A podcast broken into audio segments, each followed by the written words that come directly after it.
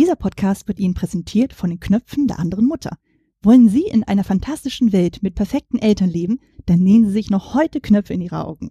Gerne in Ihrer Wunschfarbe. Tut kein bisschen weh. Wer auch immer eine Postkarte mit der Frauenmörder von Boston versenden möchte. Aber ich bin auch nicht so der True Crime Afficionado. Das ist schon mal eine Hausnummer 1968. Ich nehme an, auch 68 war das jetzt nicht mehr neu, dass man einen Kriminalfilm erzählt, dass er vielleicht gar nicht so der strahlende Held dann ist, auf den man gehofft hat. Jetzt fange ich an, das Bild einzureißen. Du leihst dir ja die Authentizität aus. Hier wird eine besonders verletzliche Gruppe von Menschen mit einer psychischen Störung stigmatisiert. Den Begriff, den ich nicht so mag, ist das Reininterpretieren. Das, das finde ich dann doch sehr, sehr verwerflich. Naja, trotzdem geiler Film. you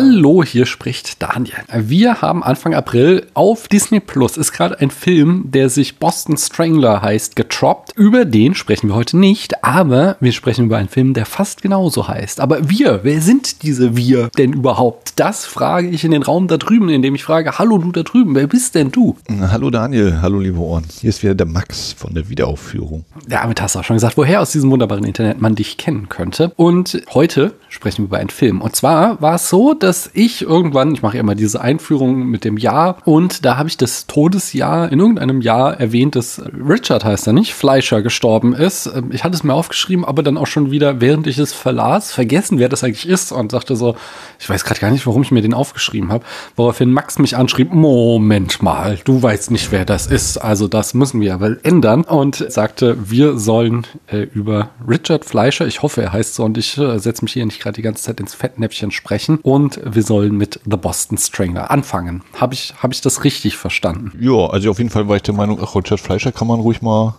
kennen.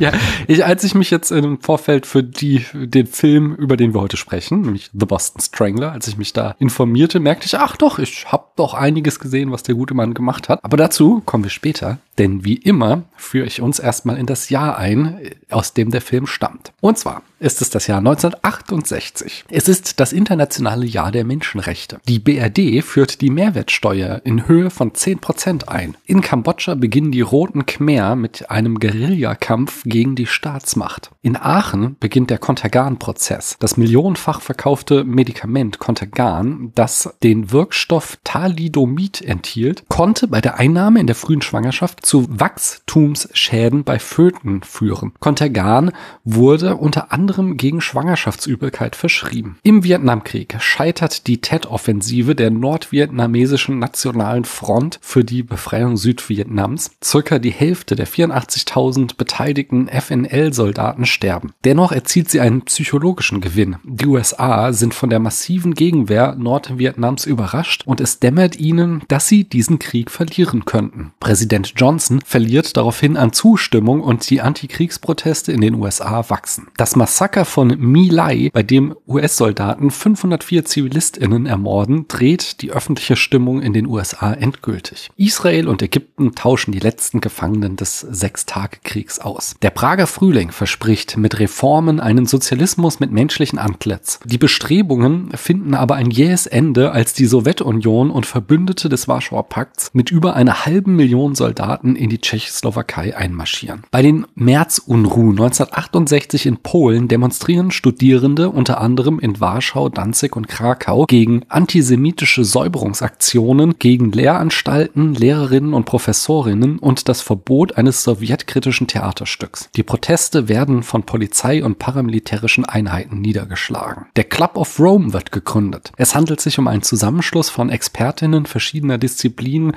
aus mehr als 30 Ländern. Die gemeinnützige Organisation warnt seither vor negativen Auswirkungen unserer Lebens- und Wirtschaftsweise. In Paris protestieren Studierende gegen das veraltete und erstarrte Bildungssystem. Die Universität Sorbonne wird besetzt und nachdem die Polizei sie räumt, kommt es zu Straßenbarrikaden und Straßenschlachten. Der Bundestag verabschiedet die Notstandsgesetze. Was zu vielen Protesten in der Öffentlichkeit und zur Gründung der außerparlamentarischen Opposition führt. Robert Kennedy wird ermordet. Das Massaker von Tlatelolco beendet die mexikanische Studentenbewegung. Nixon gewinnt in den USA die Präsidentschaftswahl. Das erste Legoland wird eröffnet. Intel wird gegründet. Jackie Kennedy heiratet Aristoteles Onassis. Mit Apollo 7 fliegen die ersten Menschen in einer Apollo-Rakete ins All. Mit Apollo 8 umkreist der erste Mensch den Mond. ASCII wird eingeführt. Karl Theodor Dreyer, Lillian Harvey und Neil Cassidy sterben. Molly Ringwald, Cuba Gooding Jr., Jerry Ryan, Daniel Craig, Will Smith, Naomi Watts, Hugh Jackman, Owen Wilson und Lucy Liu werden geboren. Massachusetts von den Bee Gees ist mit 1,5 Monaten an der Spitze der Charts der Hit des Jahres in Deutschland. Der laut Letterboxd meistgesehene Film des Jahres ist 2001 A Space Odyssey. Der an den Kinokassen erfolgreichste Film ist Funny Girl. In the Heat of the Night erhält den Oscar für den besten Film. Den Oscar für den besten Hauptdarsteller bekommt Rod Steiger von In the Heat of the Night, was ich sehr interessant finde, denn es ist schon eine Weile her, aber in meiner Erinnerung ist Sidney Poitier der Hauptdarsteller, der genauso übrigens der Hauptdarsteller ist von Guess Who's Coming to Dinner, wo er aber ebenfalls nicht nominiert war, sondern Spencer Tracy als Hauptdarsteller. Ich sag nur Oscar So White. Anyway, wer auch nicht nominiert war, war nämlich Tony Curtis für seine Rolle als Albert DiSalvo. Max, hätte Tony Curtis eine Oscar-Nominierung verdient gehabt. Ähm, ich müsste jetzt nochmal gucken, wer noch alles nominiert war, aber warum nicht? Ja, ich fand die Darstellung schon sehr interessant. Hm, also ich habe an vielen Stellen gelesen, dass es sei äh, Tony Curtis beste Karriereleistung hier in diesem Film. Ich muss auch sagen, ich war durchaus, also besonders da von der zweiten Hälfte des Films, wo die ganzen Verhörszenen dann drin sind. Das spielt er schon sehr beeindruckend finde ich auch. Ja, wir sprechen über The Boston Strangler. Was denn so deine Geschichte mit dem Film und wie findest du ihn? Also als ich damals in Boston war. okay.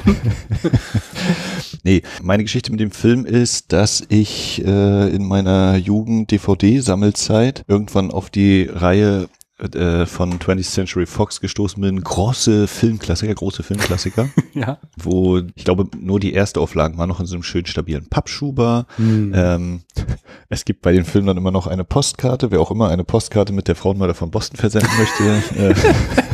Äh, okay. ähm, und äh, dann gibt's einmal so den, den, Katalog, also welche Titel da noch alles erschienen sind und geplant sind, was dann auch wieder so eine, hätte man theoretisch auch so eine, eine schöne Liste erstellen können, ne? wie komme ich eigentlich auf Filmtitel, woher kenne ich Filme? und es ist noch so ein kleines, ist kein richtiges Booklet, ist mehr so ein sechsseitiges Faltblatt hm. äh, mit ein paar Infos zu den zum Film. Also durchaus nett aufbereitet. Ansonsten sind auf der Disc selbst, glaube ich, keine Extras weiter in diesem Fall. Aber das macht ja manchmal was her, wenn man im Regal dann so eine Reihe stehen hat, die das einheitliche Design haben. Und ich hatte, glaube ich, weiß ich nicht, sechs, sieben, acht Filmchen davon. Da hatte ich mal kurz den Elan, ah, die will ich alle sammeln. Und ja, das ist natürlich auch ja, schnell ja. wieder eingeschlafen und irgendwann bin ich dann anscheinend auch mal über den Boston Strangler gestolpert. Ich kann ja mal kurz nebenbei hier äh, ganz professionell, wie man das immer so macht, live mal nachschauen, was da bei meiner Filmsammlung steht. Das müsste ich zumindest noch ordentlich protokolliert haben, dass ich den in meiner Sammlung habe. Das kann ich noch schon halten. Ich überspiele das noch. Ich habe den Film dann irgendwann mal gesehen und war tatsächlich sehr angetan. Also wie der eben so inszeniert war, ähm, manche Darsteller, die ich nicht so äh, gedacht hätte. Oh, ich habe ihn damals für 3,98 Euro im April 2009 gekauft. Das war mal ein Schnäppchen, möchte ich sagen. Also vor fast auf den Tag genau 14 Jahren habe ich mhm. den erworben. Ja, und äh, der hat mich nie so komplett losgelassen, sag ich mal. Also äh, genau, war durchaus erinnerungswürdig. Äh, warte mal, 9, 2009, dann werde ich den wahrscheinlich auch in dem Dreh irgendwann gesehen haben. Ja, war ich so Anfang 20. Hm. Ja, lang, lang ist her. genau. Ja. ja. Richard Fleischer ist mir dann eben öfter immer mal wieder über den Weg gelaufen irgendwie und äh, genau. Hm. Hast du denn eine Geschichte mit dem Film? Oder nee, ich habe ihn ein Erstkontakt. Genau ich habe ihn jetzt erst äh, gesehen, als du gesagt hast, lass uns darüber sprechen. Er war mir auch überhaupt kein Begriff. Auch die äh, realen Mordfälle, die dahinter stehen, hatte ich noch nie was von gehört. Was, wenn ihr die letzte Folge gehört habt, echt erstaunlich war, ist, denn es gibt sehr viele Filme dazu. Aber ich bin auch nicht so der True Crime Afficionado, von daher äh, ist es nicht meine Ecke. Ich fand ihn jetzt. Ja, das sagte ich ja schon in der äh, Zusammenfassung in der letzten Folge. Ich finde ihn einen spannenden Film. Ich hatte, kann man da sagen, Spaß? Ja, ich hatte auch Spaß. Er, hat so im Vorgespräch auch treffend gesagt, dass da auch äh, durchaus lustige und auch absurde Szenen teilweise dabei sind. Ich finde ihn teilweise sehr modern und teilweise aber auch so ein bisschen grob schlechtig krude, so dass ich da nicht uneingeschränkt äh, ja in das Loblied mit einstimmen kann. Genauso wenig übrigens wie Renata Adler von der New York Times, die zeitgenössisch 19, am 17. Oktober 1968 schrieb, The Movie is to be avoided as surely as a stranger who appears to your door and identifies himself as a plumber whom you have not called. Könnte heute so bei Letterbox stehen. Das auf jeden Fall. Da hat sie schon äh, den richtigen Ton getroffen. Sie war also nicht begeistert. Ob wir es sind, werden wir in äh, geraumer Zeit erfahren. Aber bevor wir das machen, führe ich uns erst einmal in die Eckdaten ein, um uns dem Film so zu nähern. Wie ich schon sagte, 1968 befinden wir uns. Regie führte Richard Fleischer. Der hat eine sehr lange Filmografie, denn er hat von den 40ern bis in die 80er Filme gemacht. Und ich habe doch mehr gesehen, als ich dachte. 1954, 20.000 Meilen unter dem Meer habe ich, glaube ich, gesehen. 1966, die fantastische Reise, Fantastic Voyage. Das ist dieser, wo die in so einem kleinen U-Boot in den Körper fahren, nicht wahr? Genau, also das, das was Joe Dante dann nochmal mit äh, die Reise ins Ich. Ah, genau. Ich weiß nicht, ob ich, ich, ich glaube, ich habe beide gesehen. Ich, gefühlt habe ich diesen Film mhm. und ich glaube auch die, die Richard Fleischer Version äh, ungefähr 20 Mal in der Schule gesehen. Immer wenn ein Biolehrer keine Lust auf Unterricht hatte, hat er diesen Film eingeschoben. Dann wurde so uralter Fernseher äh, vorgerollt und dann so eine Videokassette eingeschoben. Er hat außerdem noch gemacht 1967 Dr. Doolittle, 1969 Tora, Tora, Tora. 1970 hat er noch einen Würgefilm gemacht, nämlich John Christie, der Frauenwürger von London oder Englisch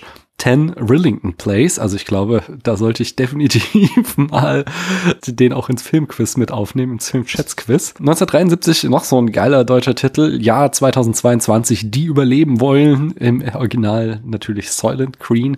Gibt's ganz aktuell auch von, die lieben Kollegen von Schöner Denken haben einen eigenen Podcast nur zu diesem Film gestartet. Und 19 Und der heißt Soylent Screen. Der, der Podcast, genau. Das ist schön, dass du das erwähnst. 1984 hm, Conan der Zerstörer, die Fortsetzung von Conan der Barbar.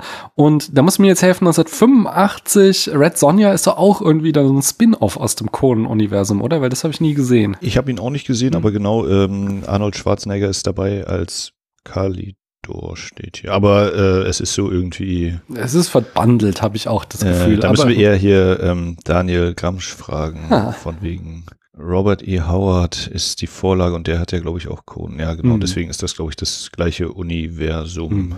Also Zerstörer auf jeden Fall habe ich gesehen und den äh, als Kind fand ich auch Mords geil. Ich müsste ihn mal wieder schauen, weil äh, so, so was ich so mitkriege in der Öffentlichkeit, sagen viele, der ist nicht mehr so gut wie der erste Conan der Barbar. Aber als Kind mochte ich den äh, doch sehr, sehr gerne. Fand ich irgendwie alles sehr episch. Ist ja mittlerweile auch restauriert äh, in hochauflösenden physikalischen Medien verfügbar. Ah, okay, cool. Drehbuch. Da haben wir Edward Anhalt hat das Drehbuch geschrieben. Ähm, den könnte man kennen von 1950 Unter Geheimbefehl, Panic in the Streets, 1962 Girls, Girls, Girls, äh, so ein hier Elvis Presley Vehikel oder 1972 Jeremiah Johnson. Er basiert das äh, Drehbuch auf einem Sachbuch von Gerald Frank. Der ähm, ist äh, unter anderem bekannt dafür, dass er auch äh, die Biografie von Sasa Gabor, My Story Written for Me bei äh, Gerald Frank geschrieben hat. Oder In American Death, The True Story of the Assassination of Dr. Martin Luther King hat er ebenfalls geschrieben. Und äh, die, die Adaptionsgeschichte fand ich auch ganz äh, amüsant. Denn, also ne, erstmal muss man wissen, äh, der Film ist unheimlich kurz nach den tatsächlichen Morden äh, gedreht worden. Das heißt 1966, noch bevor die Salvo überhaupt äh, verurteilt wurde, der Boston Strangler, der mutmaßliche, der äh, schrieb Garrett Frank sein Buch The Boston Strangler und in, in, den, also ich glaube zwischen 66 und 68, weiß jetzt nicht genau, wurde dann irgendwann die Salvo verurteilt und dann entstand auch sofort der Film. Und zwar, äh, weil das so ein großes Ding in Amerika war. Das war, äh, habe ich auch gelesen, noch bevor überhaupt der, der Begriff Serial Killer äh, gebräuchlich war im, amerikanischen, waren diese, war diese Mordserie so, dass das halt wirklich so eine der frühen ist, die, da sehen wir auch, glaube ich, werden wir noch drauf kommen, dass man dem Film das auch ansieht, dass so viele Tropes noch gar nicht etabliert sind. Also 20th Century Fox kaufte sich dann die Rechte an dem Buch, um das schnell ausschlachten zu können und beauftragte den englischen Drehbuchautor Terence Rattigan, ein Drehbuch zu schreiben. Und da habe ich was Schönes gelesen, nämlich äh, Richard Fleischer schreibt in seinen Memoiren Just Tell Me uh, When to Cry, dass die Erfahrung mit diesem Drehbuchautor äh, Rattigan war bei Boston Strangler der Beweis dafür, dass es genauso möglich ist, einen Autor für einen Film falsch zu besetzen wie ein Schauspieler. Rattington ging auf eine karibische Insel, wo er ein Haus hatte, um ein Treatment für das Drehbuch zu schreiben. Ein paar Monate später erhielt Fleischer etwa 40 Seiten, die er geschrieben hatte, und er war entsetzt. Dieses völlig verwirrende Treatment hatte kaum etwas mit dem Buch zu tun. Schlimmer noch und am verwirrendsten, es war eine Komödie. Schwerfällig und lahm, aber eine Komödie. Und äh, dann sagte halt Richard Fleischer, äh, danke, aber nein, danke und engagierte Edward Anhalt, um nochmal ein neues Drehbuch zu schreiben. An der Kamera haben wir äh, Richard H. Klein, der muss man aufpassen. Ich bin mehrfach in die Falle getappt, dass die deutsche Wikipedia dich immer wieder auf Richard Klein, den Schau wesentlich un bekannteren Schauspieler lenkt, aber Richard H. Klein ist eigentlich durchaus ein renommierter Kameramann, der so Sachen gemacht hat wie The Andromeda Strain 1971, Soylent Green 1973, Star Trek der Film 1979 oder Body Heat 1981. Und im Schnitt haben wir Marion Rothman, die hat 1970 Rückkehr zum Planet der Affen geschnitten und außerdem für Carpenter hat sie 83 Christine und 84 Starman geschnitten. In der Musik haben wir Lionel Newman, der hat auch den Score für Gentlemen Prefer Blondes, The Girl Can't Help It und Hello Dolly geschrieben. Für letzteren hat er auch den Oscar bekommen. Und in der Besetzung, wir sagten es schon, glaube ich, Weiß ich nicht. Ja, doch, sagten wir. Tony Curtis spielt Albert DiSalvo. Äh, ihn könnte man kennen. 1950 aus Winchester 73, 1958 Flucht in Ketten. 59, manche mögen es heiß 1960 Spartacus und äh, ich möchte noch erwähnen 1964 Paris When It Sizzles, ein Film, da hat er eher eine kleine Rolle zusammen mit Audrey Hepburn, aber ich, äh, dieser Film ist auch so irgendwie in Vergessenheit geraten und ich finde ihn sehr charmant, von daher äh, erwähne ich den hier gerne. Mhm. Und Curtis hatte halt irgendwie so gerade so eine, so eine Flaute in seiner Karriere, hatte so ein paar Flops gelandet und wollte sich dann eben dramatisch neu orientieren. Ähm, aber der Chef 20th Century Fox, Richard Zanuck, der war nicht so überzeugt davon. Er meinte, Curtis sei zu prominent für die Rolle und zumal halt Curtis eher aus Komödien bekannt war. Und um Zanuck zu überzeugen, bastelte sich Tony Curtis zu Hause aus Knete eine künstliche Nase, setzte sich auf und malte sich eben äh, mit Make-up, Augenringe und verwuschelte sein sonst berühmt-berüchtigtes, perfektes Haar und äh, ließ dann davon Fotos machen und Fleischer zuschicken. Fleischer wiederum ging damit zu Seneca und sagte ihm, hier, das ist unser Bürger. Und Seneca sagte, oh ja, der Typ könnte es echt sein. Wer ist das denn? Und Fleischer, ha, das ist Tony Curtis, den du nicht haben wolltest. Und so hat Tony Curtis die Rolle dann bekommen. Außerdem erwähnen sollten wir noch Henry Fonda, der den äh, Staatsanwalt John S. Bottomley führt. Henry Fonda ist ja einer der ganz, ganz großen Stars in Hollywood und ich habe noch gar nicht so viel gesehen, aber ich finde ihn halt einfach immer gut. Von daher würde ich sagen, ist auch so einer meiner Lieblingsschauspieler. 1938 Jezebel, 1939 Der junge Mr. Lincoln, 1940 Früchte des Zorns, 43 The Oxbow Incident, 46 My Darling Clementine, 57 Die Zwölf Geschworenen und 1968 Spiel mir das Lied vom Tod. Und meines Wissens ist er der einzige Schauspieler, der 1981 den Ehren-Oscar für sein Lebenswerk erhielt, nur um dann 1982 noch einmal den Schauspiel-Oscar für The Golden Pond zu gewinnen. Es hat dieses Kunststück nach dem Ehren-Oscar nochmal einen regulären Oscar zu gewinnen, hat außer ihm niemand vollbracht, soweit ich weiß. Sally Kellerman könnten wir noch erwähnen, die spielt Diane Cluny, Sie könnte man kennen aus 1970 MASH, ebenfalls 70 Brewster McCloud und 76 die haarsträubende Reise in einem verrückten Bus. Äh, hast du sonst noch irgendjemand aus der Besetzung, den wir erwähnen ja. sollten? Natürlich, auf jeden Fall George Kennedy. Der spielt den Detective Phil Di Natale. Mhm. Und äh, für mich ist George Kennedy halt der Typ, mit dem Frank Drabin in die nackte Kanone ermittelt. Ach so, ja. Und äh, wenn man eben damit aufwächst, dass äh, George Kennedy einfach irgendwie so hier der etwas tapsige äh, Ermittlerkollege ist in die nackte Kanone und dann merkt man irgendwann, ach so, der hat vorher auch das alles mal in Ernster gespielt. Mhm. Äh, das ist schon immer wieder eine, also irgendwie ist der halt so tief bei mir verankert als nackte Kanone-Typ, äh, dass jedes Mal, wenn ich ihn in einer anderen Rolle sehe, zunächst denke, Moment, ah nee, das ist jetzt hier ernster, der, der ist gar nicht immer nur auf lustig getrimmt. Ähm, George Kennedy, äh, nackte Kanone ist halt bei mir auch echt so lange her, seit die, wann ist ein 33 ein Drittel ins Kino gekommen? Das war Anfang der 90er, oder? Genau, wo ich sagen könnte. Ja. Hm. Und den habe ich, meine ich, im Kino gesehen und seitdem habe ich ja auch alle nicht mehr gesehen, von daher Uh. komplett vergessen. Egal, wo ich ihn sehe, irgendwas erinnert mich an sie. Aber du wolltest noch jemanden Ähm, nennen. Äh, genau, dann natürlich Murray Hamilton, der äh, komplett eingebrannt ist als eben der Bürgermeister von äh, in, in Amity Beach, äh, der Weiße Hai, Jaws, ja. der hier auch einen äh, Polizeikollegen, Detective Frank McAfee, spielt. Mhm. Und ich hatte mir noch aufgeschrieben, aber das ist mir dann beim Abspann aufgefallen, als dann plötzlich da stand, J äh, hier, welches? Jo James Brolin, also nicht Josh Brolin, sondern ich glaube, Mhm. sein Vater ist das, ne? James Brolin, der den äh, Polizisten spielt, der einmal zu spät kommt, als der, ja, weiß ich nicht, Wahrsager, äh, übernatürliche Typ da ist, von dem gedings wird. Und vertraut kam mir vor, einfach vom Gesicht Mike Kellen, der spielt Mhm. den laut äh, Dings hier Julian Soschnik, ich glaube, es war auch einer bei der Polizei. Mhm. Und den, glaube ich, habe ich mal irgendwie bei der Twilight Zone Episode oder so Okay. gesehen.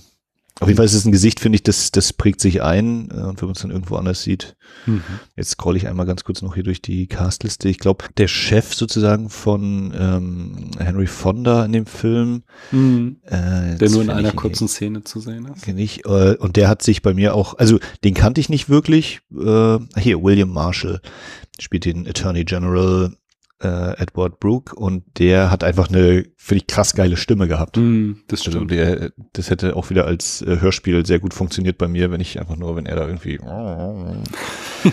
äh, umherspricht, ja. Ja. Ich sage uns noch, das Budget lag bei 4,1 Millionen, also für 1968 schon ordentlich, aber das, ich meine, bei der Kameraarbeit, die sie da geleistet haben, mussten da mussten auch was investieren.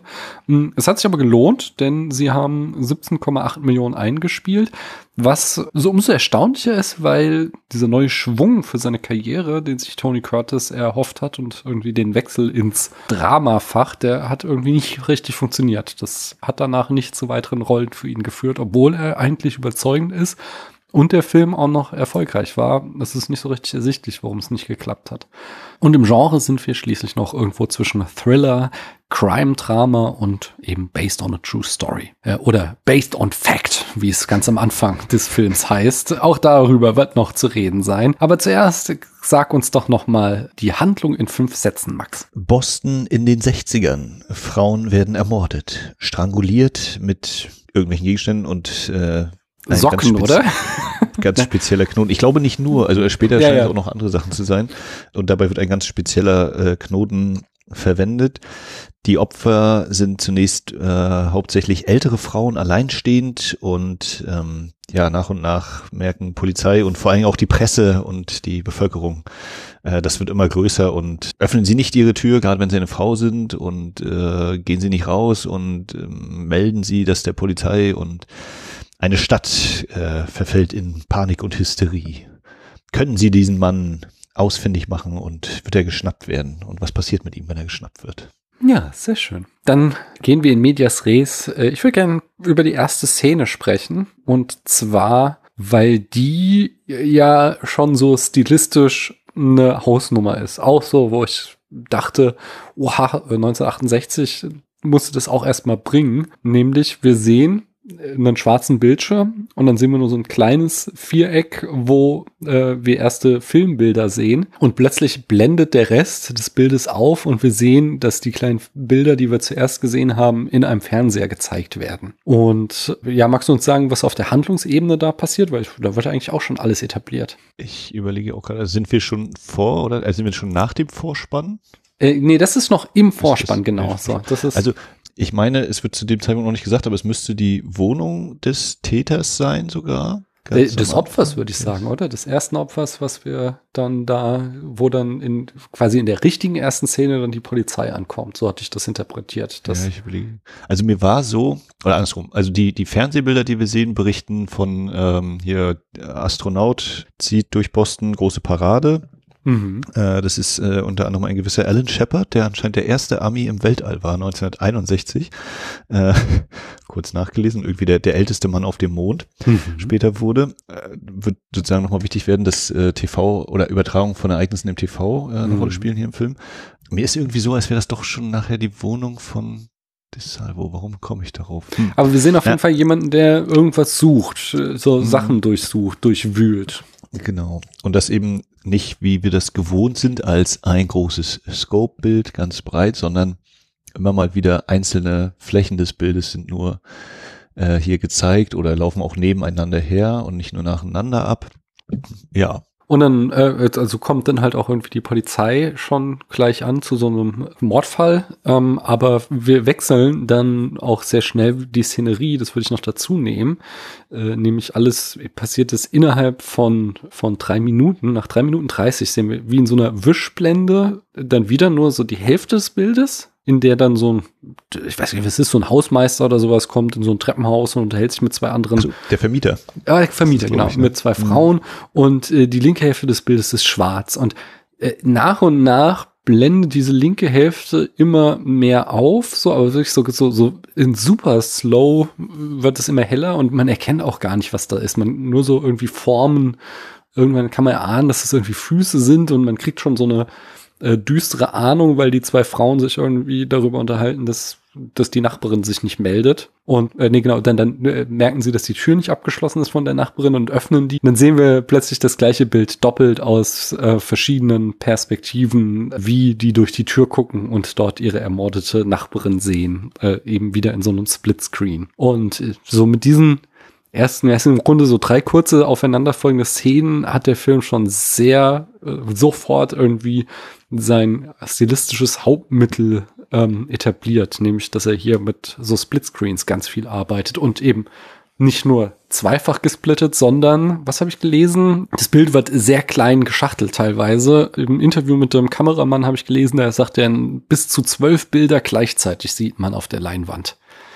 Das ist schon mal eine Hausnummer 1968, weil das war ja einfach, also sie hatten ja keinerlei digitale Möglichkeiten. Das heißt, sie mussten das ja alles von Hand auf dem Film schneiden. Und äh, da habe ich auch mich eingelesen. Die haben mit Passepartouts gearbeitet, auf die sie über den Sucher der Kamera gelegt haben. Das heißt, die Kamera hat das ganze Bild gefilmt, aber sie haben äh, sehr gründlich geplant, so dass halt die entscheidenden Momenten immer nur in dem Bildausschnitt sind, den sie am Ende dann rausgeschnitten und da reingelegt haben in ihre äh, ja in ihre Vorlage, so dass wir halt diese immer wieder ein- und ausblendenden äh, Vierecke oder Rechtecke haben. Äh, der Kameramann sagte, sie haben erstaunlich wenig äh, Filmmaterial gebraucht. So man würde ja meinen, sie müssten viel, viel mehr äh, verbrauchen, aber dadurch, dass sie halt alles immer sehr sorgfältig äh, vorher raus geplant haben, haben sie gar nicht so viel Filmmaterial aufgenommen.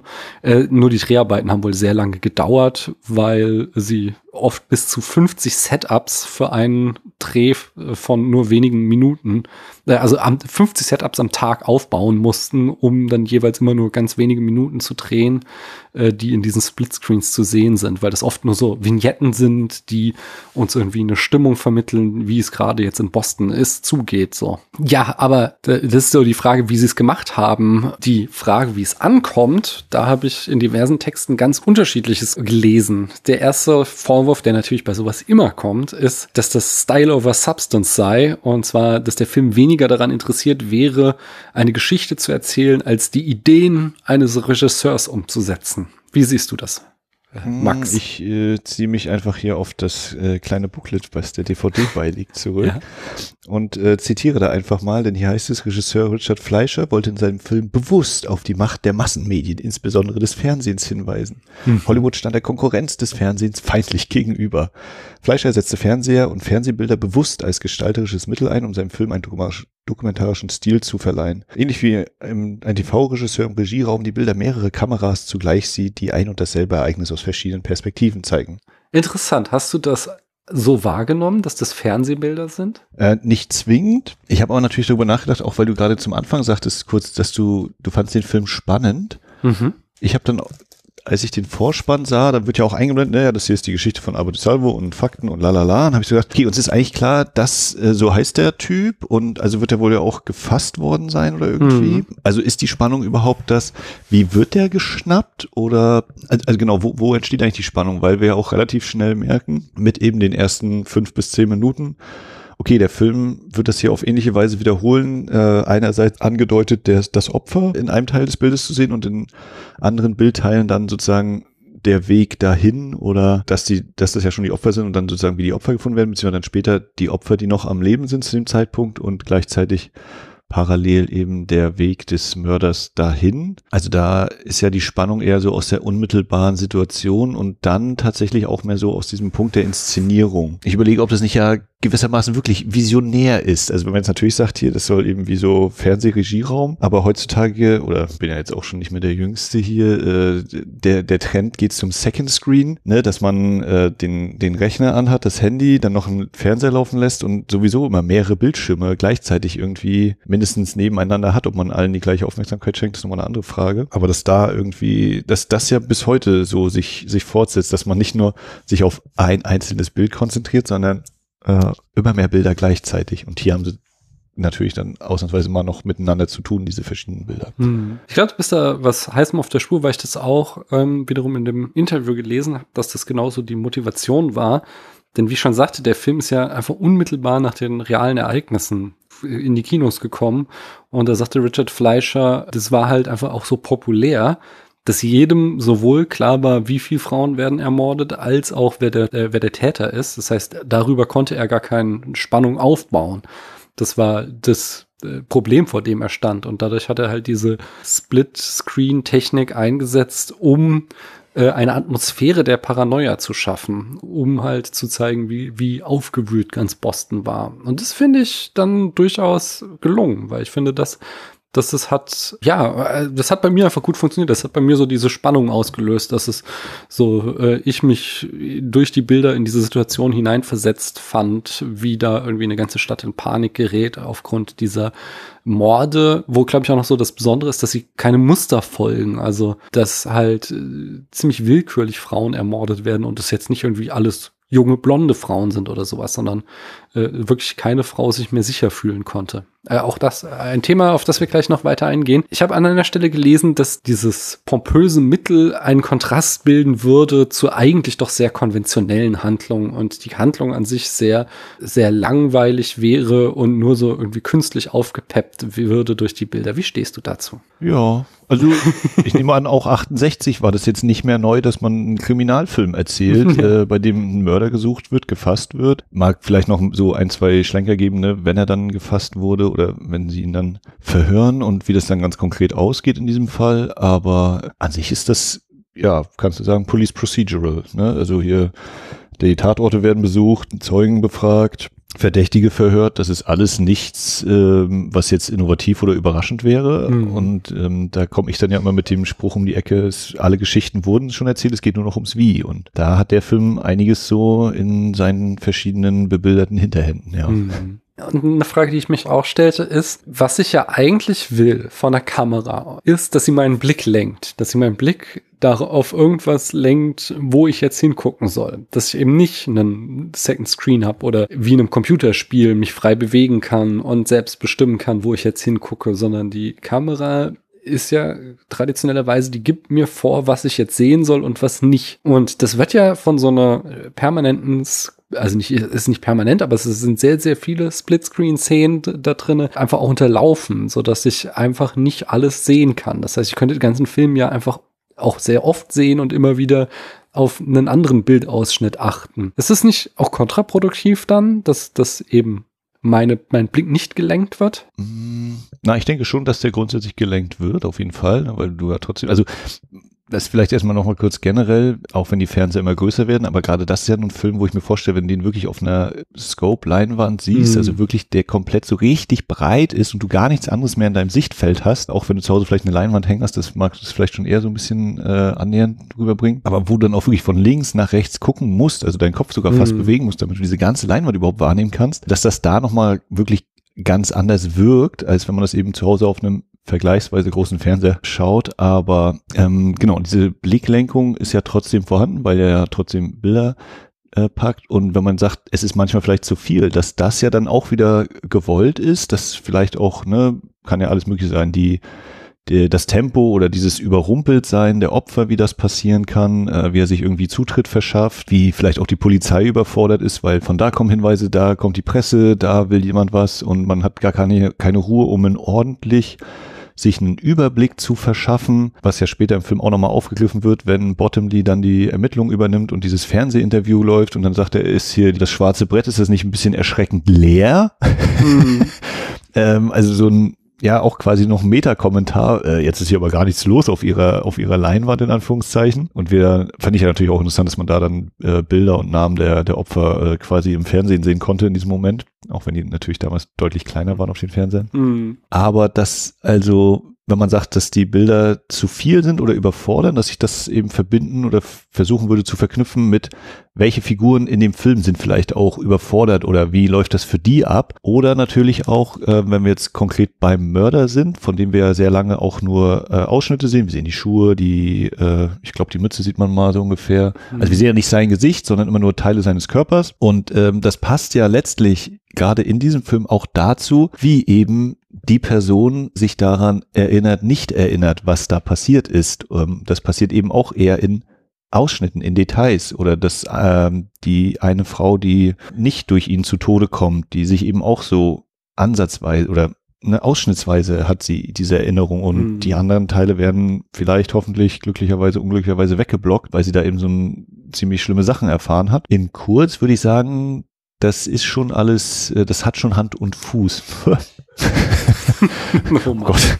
äh, ja, unbeabsichtigt äh, kleine, kleines Wortspiel in diesem Fall. Also das, äh, ich, ich sehe da schon, dass das nicht einfach nur ein Stil ist, der da durchgezogen wird, sondern dass der eine Substanz ist und darauf dann dieser Stil aufgesetzt wird, um eben, zu dem sich sehr viel so finden lässt. Hm. Du bist jetzt eben schon so auf den, äh, auf den Mörder eingegangen. Da äh, fand ich sehr ähm, auffällig, dass, also, dass der f- jetzt, du sagst es so Procedurals, Procedurals, wie man es auch immer ausspricht, ähm, dass die schon abgehangen waren, so. Aber andererseits, das fand ich äh, augenfällig hier, dass so dieses, quasi der Trope des Serienmörders noch nicht etabliert ist, dahingehend, dass wir heutzutage ja immer ähm, so einen coolen ähm, irgendwie Mann von Welt haben, der als, also nicht immer, aber sehr, sehr oft, der da uns als Mörder präsentiert wird, sei es jetzt irgendwie Hannibal Lecter oder sei es irgendwie aus Seven. Also die sind immer äh, in irgendeiner Form der Polizei auch überlegen, so, dass sie, dass sie halt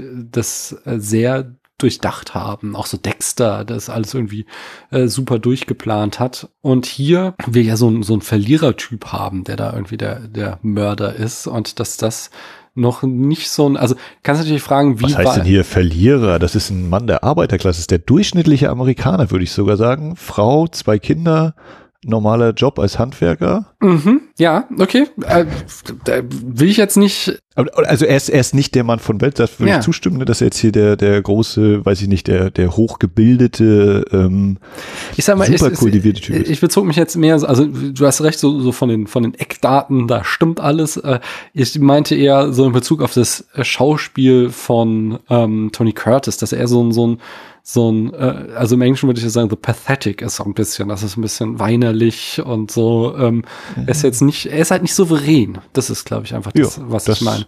dem würde ich eher zustimmen als Loser. Ja, okay. Ist, nehme ich zurück, das mit dem Loser, aber das, und ich glaube, diese Souveränität, das ist sowas, die du heute ganz fest mit diesem Trope des Serienkillers verbindest. Das auch immer so, wenn jemand so viele Morde begangen hat, dann muss der das ja auch irgendwie krass geplant haben. Ich glaube, das Und würde, fallen dir Filme ein, wo das nicht der Fall ist? Ich wüsste es jetzt nämlich nicht. Naja, das ist jetzt wieder die schwierige Frage. Ich denke jetzt gerade an eine koreanische Serie, ah, wie hieß die? Into the Darkness, Out of the Darkness.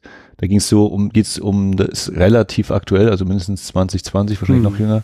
Ähm, geht es eben darum, dass in Seoul, glaube ich, die, die Serienmörder-Einheit überhaupt erstmal aufgebaut wird oder eben mhm. so dieses Profiling und wo dann eben auch sie diese Leute alle verhören, um daraus eben Schlüsse ziehen zu können. Und da kommen dann auch eben so Typen, die ja, dann hat sie der Drang überkommen und dann sind sie los und haben das gemacht und eben nicht so komplett durchgeplant, wenn, wenn, wann sie ihre Angriffe machen oder so. Also schon manchmal irgendwas überlegt hier, ne, man sollte vielleicht hm. nicht beim Tag hellen oder vielleicht gerade im Tag hellen und düddeldem. Äh, das wäre jetzt ein einzelnes Beispiel, was mir einfällt und sonst, ja, man könnte ja auch theoretisch argumentieren, wenn du Hannibal Lecter schon ins Spiel bringst, dass bei Schweigen der Lämmer ja auch andere Leute da unten in den Zellen sind. Mhm. Und die wirken jetzt auch nicht unbedingt so ähm, wie die kultivierten Männer von Ja, aber Welt. Die, da sehen wir ja nicht die Morde, also sehen wir nicht, wie sie vorgegangen sind. Ähm, ähm. Und das ist ja hier, wo er, wo es diese eine Szene gibt, wo er dann auch erwischt wird, wo er einfach irgendwie wahllos an Türen klingelt und guckt, wer da ist, um mhm. irgendwie ein Opfer zu finden. Und ja. das äh, also das ist halt alles so ungeplant ist. Ich glaube, das ist das, worauf ich hinaus will. Nee, ist auch nur, müssen wir keine abschließende Antwort darauf finden, nur so, mhm. so eine Gedanke, der mir durch den Kopf gegangen ist, als ich das geguckt habe. Was mich viel mehr interessieren würde, in vielen Texten steht, der Film sei zweigeteilt. Und ich frage mich, ist er nicht eher sogar dreigeteilt? Wie siehst du das? Also ich würde auf jeden Fall sagen, dass relativ genau nach einer Stunde oder ziemlich um die Stundenmarke rum ein Wechsel ist, weil wir dann, glaube ich, von der Ermittlungsperspektive oder diesem angedeuteten äh, Mordszenen wechseln in die Perspektive von DeSalvo. Mhm. Und er uns dann, glaube ich, auch äh, sozusagen selber mal gezeigt wird. Ich glaube, das ich bin mir jetzt nicht hundertprozentig sicher, aber es ist, glaube ich, die Nummer eben, wenn äh, im Fernsehen JFKs äh, Beisetzung ist und da auch diesen Moment hat, äh, wir sind dann wieder in diesem Zimmer. Und ich meine eben, dass das auch das Zimmer ist vom, von der Anfangsszene oder eine der Szenen am Anfang, dass da eben auch der Fernseher läuft und ich, ja, kriege ich nicht mehr ganz. Und dann kommt dieser Kameraschwenk aus diesem Wohnzimmer hin Richtung Küche und plötzlich taucht die Frau auf und die beiden Kinder. Und ähm, die, der, mein anderes Klischee, was ich ja dann habe, neben dem, äh, ist das jetzt durchgeplant oder nicht, dass das natürlich Einzelgänger sind, isoliert und diddledem. Und hier eben, was ich sagte, so der ja, typische amerikanische Arbeiterklasse, ne? Haus, äh, nicht ein Haus, aber eine Frau, zwei Kinder, er hat den Job, dieses, äh, genau, und das führt sich, ist dann ja noch eine Weile so, dass wie er eben seine Taten durchführt und dann kann man, könnte man dann äh, eben nochmal überlegen, ab der Festnahme, ab dem, ab der Einweisung ins Baltimore Hospital, äh, mhm. äh, Boston Hospital, wie da, äh, dass man, ob man das dann nochmal so als den dritten Teil sozusagen sieht, ja. Mhm. Wie ist das mit dir? Wo, wo würdest du die Schnitte setzen? Ja, doch, genau so. Also ich würde halt sagen, wir haben halt am Anfang so einen klassischen Kriminalfilm, dass wir eher ermittelnden Polizisten dabei zugesehen, wie sie ihre Arbeit machen. Dann wechseln wir in die Täterperspektive und sind plötzlich äh, ganz dicht an Albert Di Salvo und dann am Ende wird es ja zu so einem Kammerspiel, wo halt einfach ähm, äh, Tatverdächtiger und Staatsanwalt sich gegenüber sitzen und Gespräche führen. So, von daher, so habe ich auch die Dreiteilung gesehen. Und auch das ja wieder so inszenatorisch oder erzählerisch ja wieder so ein Kniff, ne, dass man sagt, das ist ja eigentlich auch so, das Verhör ist äh, völlig normal, dass das dann in den äh, in so einem Ablauf der Geschichte mit drin ist, aber mhm. dass hier ja der Kniff ist, alles, was du in diesem Verhör sagst, das wird nie äh, vor Gericht verwendet werden können mhm. und solche Geschichten, was jetzt auch nicht unbedingt üblich ist, finde ich. Mhm. Ja, auf jeden Fall. Auch, auch die Länge und Intensivität, die das einnimmt, ist ungewöhnlich, finde ich, für äh, Kriminalfilme. Das, ich weiß nicht, wie viele Minuten das sind, aber es ist schon ähm, nimmt einen beachtlichen Teil des Films ein und endet ja auch dann eben nicht irgendwie in der Verurteilung oder so, sondern endet eben in diesen also der Arzt weist, die, die Pointe ist ja, dass äh, der Boston Strangler eine dissoziative Persönlichkeitsstörung hat und deswegen entsprechend ein Persönlichkeitsteil von ihm die Morde begeht und der andere, der Dominante, ähm, das aber gar nicht weiß. Und der Arzt behauptet, was auch sehr fragwürdig ist, dass wenn der, also wenn, wenn es so eine Reintegration gäbe dieser verschiedenen Persönlichkeitsteile, dass das dazu führen würde, dass der dann quasi für immer den Verstand verlieren würde. Tony Curtis Rolle. Und äh, da, das ist dann ja auch die Schlusspointe des Films, dass genau das passiert und wir äh, mit so einem ganz trostlosen Bild von äh, Tony Curtis, der da in einer weißen Ecke steht, zurückgelassen werden und eben nicht äh, die wir haben nicht so einen Closure-Moment, wie wenn der Richter den Hammer fallen lässt und den Ja, Mörder oder der böse verurteilt. erschossen wird. Genau, oder so. Das ist äh, darin und unterscheidet er sich auch nochmal ganz gewaltig von vielen anderen Kriminalfällen. Ich weiß gar nicht, ob ich das so verstanden habe, mit, äh, dass er den Verstand verliert. Also ich habe, also der der Doktor sa- äh, erzählt uns ja schon, wie das enden wird, ne? Wenn wenn er mitkriegt, dass der andere Teil oder die die andere Persönlichkeit, die da existiert, wenn er sich dieser gewahr wird oder wie auch immer man das dann formuliert, dann wird er sich zurückziehen eben an irgendeinen Ort und Mhm. eben nicht mehr mit der Außenwelt kommunizieren so unbedingt. Was ich nicht zwingend als den Verstand verlieren bezeichnen würde, schon als eher ungewöhnlich, ja, aber ich weiß auch nicht, wie, wie ich reagieren würde, wenn ich irgendwie merken würde, ach so, das, wo ich irgendwie immer so Aussätze habe oder mich nicht erinnern kann oder denke, das muss so und so gewesen sein und dann sagt man, nee, nee, da, dein Körper hat da jemanden umgebracht, äh, wie ich mich dann verhalten würde. Ich möchte eine Podcast-Empfehlung geben, nämlich äh, den Podcast Viel Zimmerwohnung von Christiane zusammen mit Hanna C. Rosenblatt, wo sie eben über das Leben und die Wissenschaft zu, über und mit dissoziativer Identitätsstörung beziehungsweise Struktur sprechen. Also Christiane ja als Psychologin und Hanna C. Rosenblatt als betroffene Person mit Dis, das, äh, wo sie halt klären, er, erklären sehr viel dazu, was es mit ähm, diesem Symptom auf sich hat und wie es sich damit lebt und so weiter und auch mit sehr vielen so Vorurteilen aufräumen. Äh, ein sehr spannender Podcast auf jeden Fall. Ist auch, soweit ich weiß, abgeschlossen. Zehn Folgen kann man sich gut anhören, um mal äh, so Hintergrundinformationen dazu zu bekommen. Ich würde aber, bevor, da, da würde ich gerne gleich noch mal mehr drauf einsteigen, äh, weil da, da sind auch problematische Darstellungen und auch gerade dieser dieser Trope, die, den dieser Film ja damit gesetzt hat, von, von dem, äh, entschuldigt der Ausdruck ist veraltet, aber wird halt in Filmen immer wieder verwendet, die multiple Persönlichkeit, so, äh, das ist so dieses, der Mörder, der dahinter steckt, das haben wir ja noch immer in Split und so, also bis heute zieht sich das fort. Da möchte ich gerne gleich drauf eingehen, was ich aber vorher noch mal machen möchte, ist, ähm, was ich interessant fand, wie modern der Film dann wiederum in seiner Darstellung von Sexualmoral war. Also ich weiß, dass er dafür auch kritisiert wurde 1968, dass er irgendwie zu anzüglich sei, weil wir halt offen äh, schwule und lesbische Charaktere gezeigt bekommen und auch irgendwie Boston äh, sehr unglücklich über die Darstellung war, weil, so wie ich es gelesen habe, halt auch so der Ruf von Boston als hier quote unquote moralisch verworfener Stadt irgendwie existierte und dass man dann halt hier so ausführlich ähm, einfach queere Charaktere zeigt, die wie ich finde, ähm, sehr respektvoll gezeigt werden. Das finde ich für einen Film von 1968, äh, fand ich das sehr erstaunlich. Also es gibt natürlich so Absurditäten, wie dass da offensichtlich ein lesbisches Paar, was auch allen klar ist, dass es ein lesbisches Paar ist, gezeigt wird, aber sie sich als sehr gute Freundinnen bezeichnen. Das fand ich, aber das, das passierte ja sogar noch in den 90er Jahren mit so Filmen wie Grüne Tomaten, wo lesbische Paare als sehr gute Freundinnen gezeigt wurden. Aber dann, also es gibt halt zum Beispiel so eine Ermittlungsszene, wo Henry Fonda in eine Schwulenbar geht, um mit einem prominenten schwulen Mann zu sprechen, um ihm quasi dezent zu befragen, damit es keinen Skandal gibt, wenn da jetzt die Polizei einreitet. Das fand ich für die 60er schon erstaunlich reflektiert. Insbesondere, dass ich da auch ein bisschen das Gefühl hat, soll uns hier gerade angedeutet werden, dass Henry Fonda, der große Star, selbst hier, also nicht er, sondern seine Rolle selbst auch schwul ist. Man sieht später noch mal eine Frau, die seine Ehefrau sein könnte, was uns aber auch nie äh, also die taucht nur in einer Szene auf und wird dann nicht charakterisiert, wer sie ist. So, es wird nur so nahegelegt, das könnte seine Ehefrau sein.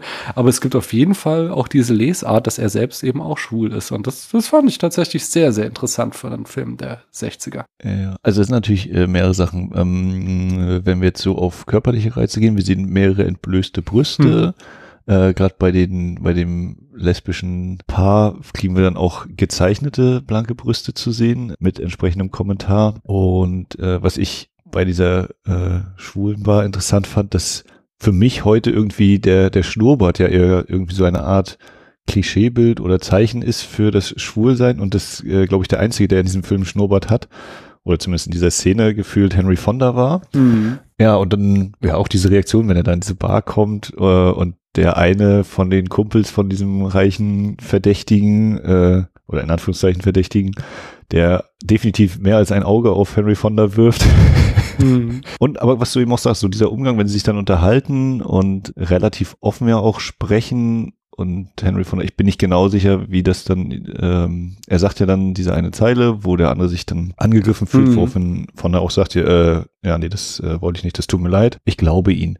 Und was hier auch für mich wieder ist, ist diese Inszenierung zunächst, ich überlege gerade, der Verdächtige steht und die anderen beiden sitzen, glaube ich, an der Bar. Henry Fonda kommt dazu.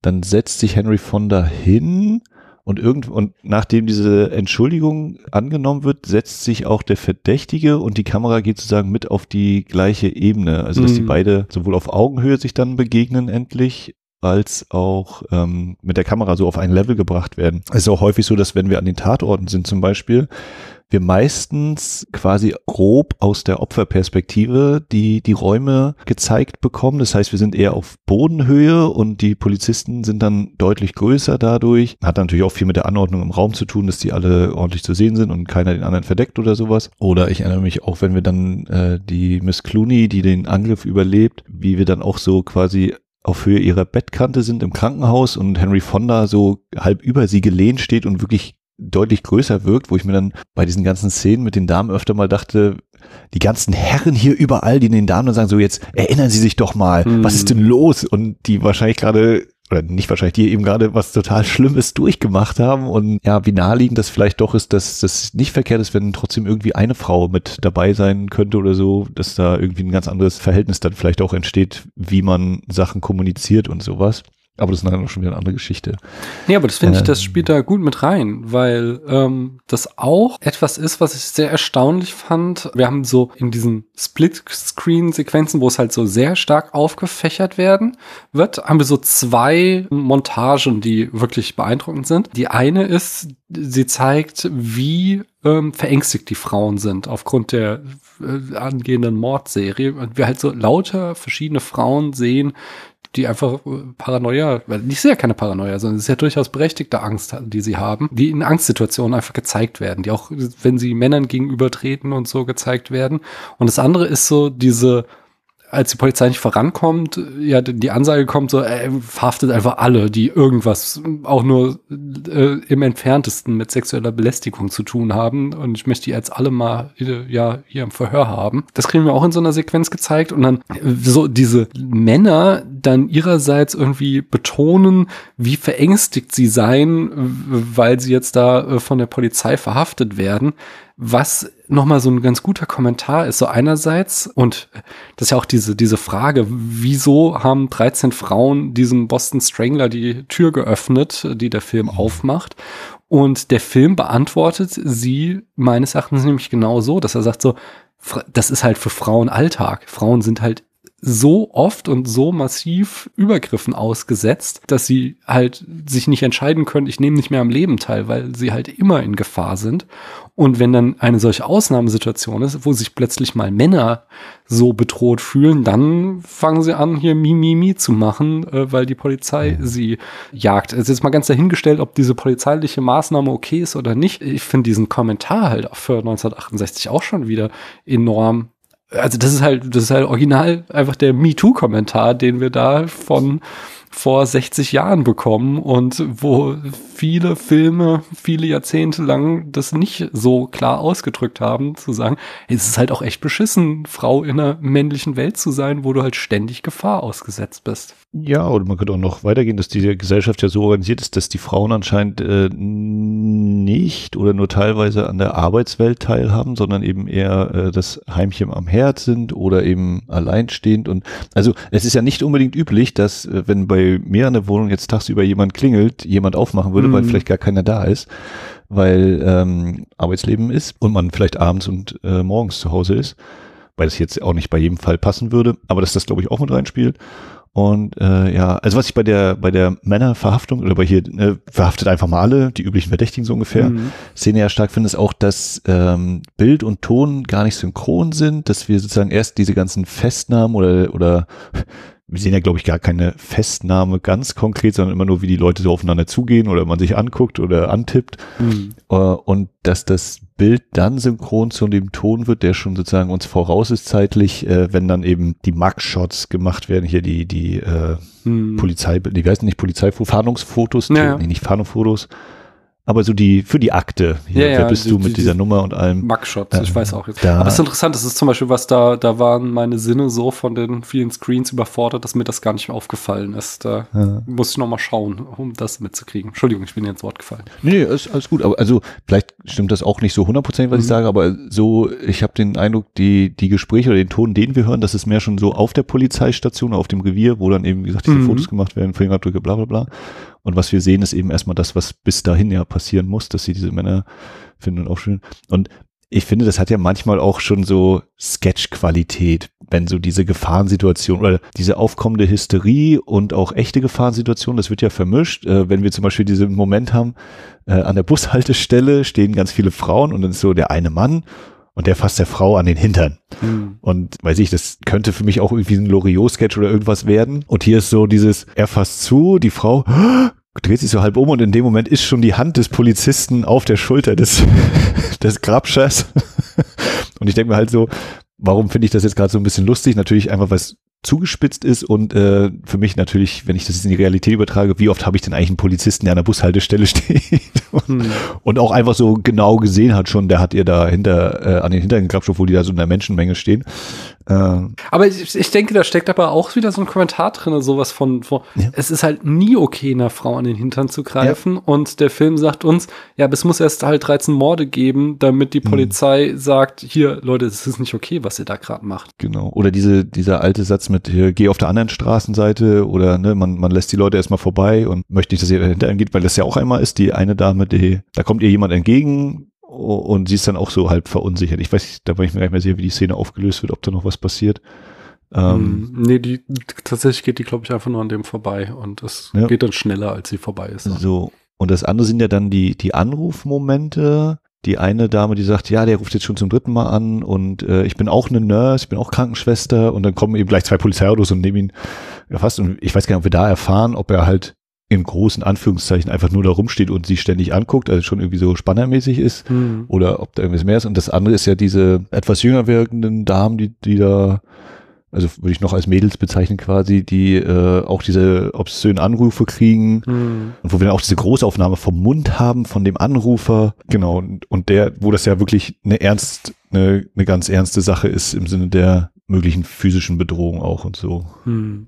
Ja, wir haben ja noch außerdem noch diese Szene von dem Typen, der seine Frau, Frau da auf der, auf, auf der Straße schlägt und dann. Othello. Genau. Äh, unangenehm Blackfacing als Othello, also auch irgendwie sich dann im Interview, äh, in der Verhör so tut, als könnte die Polizei ihm gar nichts anhaben. Und Warte, kurz, kurze Einfrage, war das was Blackfacing? Ich habe gedacht, er sollte irgendwie so als beschmutzt äh, wirken. Das habe ich gar nicht so wahrgenommen. Also Othello ist ja ein schwarzer Charakter. Othello, ah. der äh, rassistische Ausdruck, äh, M-Wort äh, von, von Venedig oder so heißt das. Ich weiß nicht genau. Also, ist, also nee, nee, der sollte, der hat sich schon schwarz geschminkt. Aber also okay. in dem Fall hat es der Film nicht gut geheißen, sondern hat das den Typen ja selbst irgendwie als moralisch fragwürdig dargestellt. Dann habe ich das gut äh, geblockt. Nee, das wusste, war mir nicht hm. bewusst. Mhm. Genau, äh, und wir haben ja noch diesen, diesen Heiratsschwindler oder so, der innerhalb Keine von einem halben Jahr 500 Dates hat, wo der Polizist es gar nicht drauf klarkommt, wie er das geschafft hat. Also, was ich auch logistisch schon wirklich krass finde. 500 ja, ja. Dates, der muss ja also zwei am Tag dann gehabt haben oder mhm. mehr. Das ist schon. Ich habe auch gedacht, na, das mit den sechs Monaten, das müssen wir noch mal überprüfen. Wann hast du angefangen?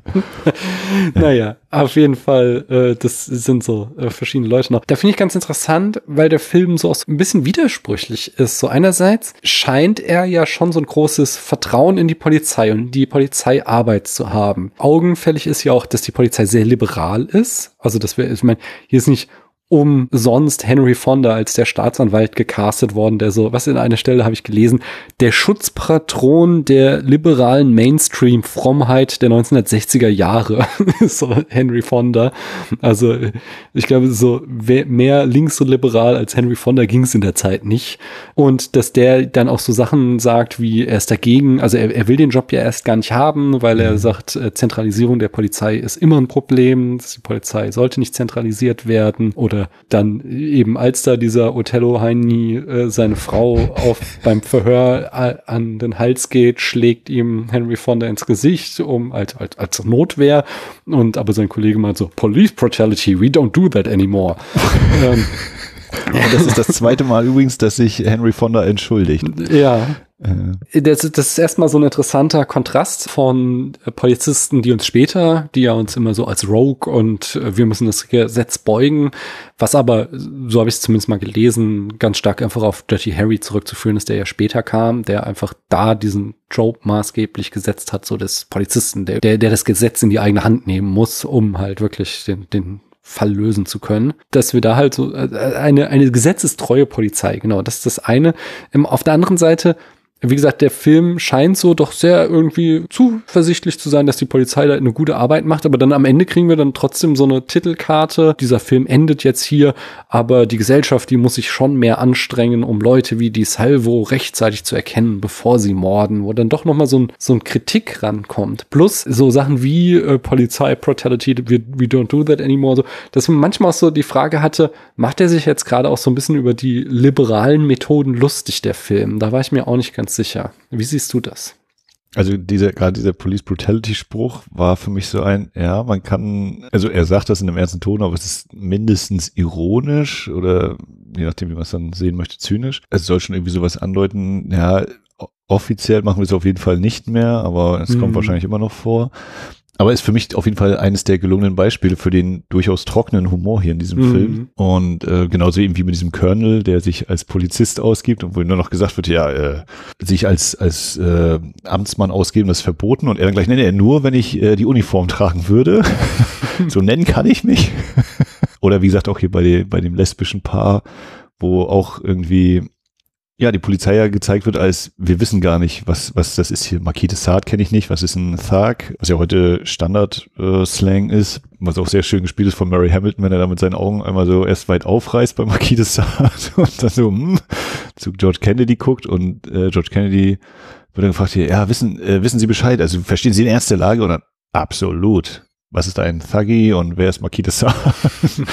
äh, also finde ich top gespielt, ähm, muss man eben auch erstmal können, äh, Humor so rüberbringen. So, und deine Frage ging ja mehr dahin, wie so das, der Umgang zum Thema Polizei. Also ich glaube einerseits schon, dass da erstmal grundsätzlich das Verständnis ist, die Polizei ist irgendwie notwendig und, und wichtig, dass aber auch sie, so wie sie organisiert ist, nicht äh, optimal ist oder dass es da Probleme gibt, sowohl von innen als auch von außen. Und ich bei dieser Schlusskarte habe ich auch gedacht, so, ja, die, die gesellschaftliche Verantwortung, also das eben jetzt nicht unbedingt nur die Polizei da irgendwie eine Verantwortung hat, sondern dass so man als, als Menschen untereinander irgendwie so eine Verantwortung hat, ähm, vielleicht auch Hilfsangebote zu schaffen, Jetzt natürlich in der Hoffnung, dass nicht alle einfach da Mörder sind, sondern vielleicht haben die auch einfach irgendwie mal psychisch was, was sie belastet oder eben Probleme und man da irgendwie helfen kann, hoffentlich, oder sie zumindest irgendwas haben, wo sie sich dann festhalten können. Und wenn ich das sage mit dieser Gesellschaft, ist natürlich auch die Frage, wie lässt, lässt sich das umsetzen? Macht man das so wie gegen Anfang des Films, wenn die beiden Damen da morgens ihre Post holen und dann einfach mal von sich aus die Tür aufmachen von einem anderen Menschen, den sie vielleicht so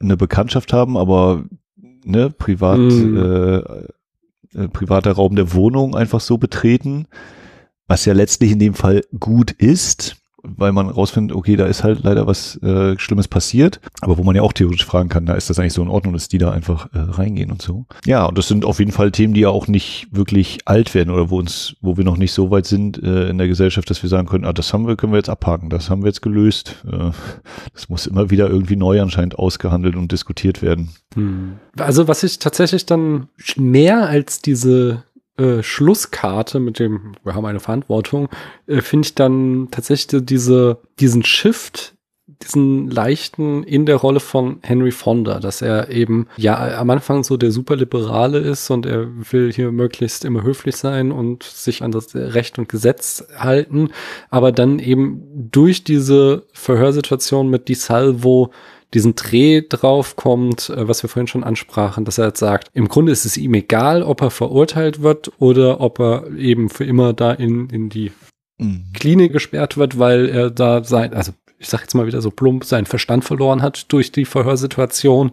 Das wäre für ihn so the second best thing oder irgendwas, sagt er an der Stelle. Das, damit er aber auch wieder hadert abends, wo er da sitzt und sich fragt, ob er nicht gerade selbst zu dem Monster wird, äh, das er eigentlich finden will. Dass da schon der Film insgesamt ein, ein Vertrauen darin hat, dass die Polizei eine gute Arbeit macht, aber trotzdem äh, so äh, so Grau, Grautöne zeichnet und sagt, ob das so richtig ist, was hier passiert, äh, ist er sich nicht im Klaren. Mhm. Ja, genau. Es ist auf jeden Fall was, was ähm, den Film vielleicht mhm. auch wieder so ein bisschen so eine Ecken und Kanten verleiht, ne? dass das er vielleicht gar nicht so der strahlende Held dann ist, auf den man gehofft hat. Ja, und aber äh, jetzt haben wir sehr viel Positives gesagt.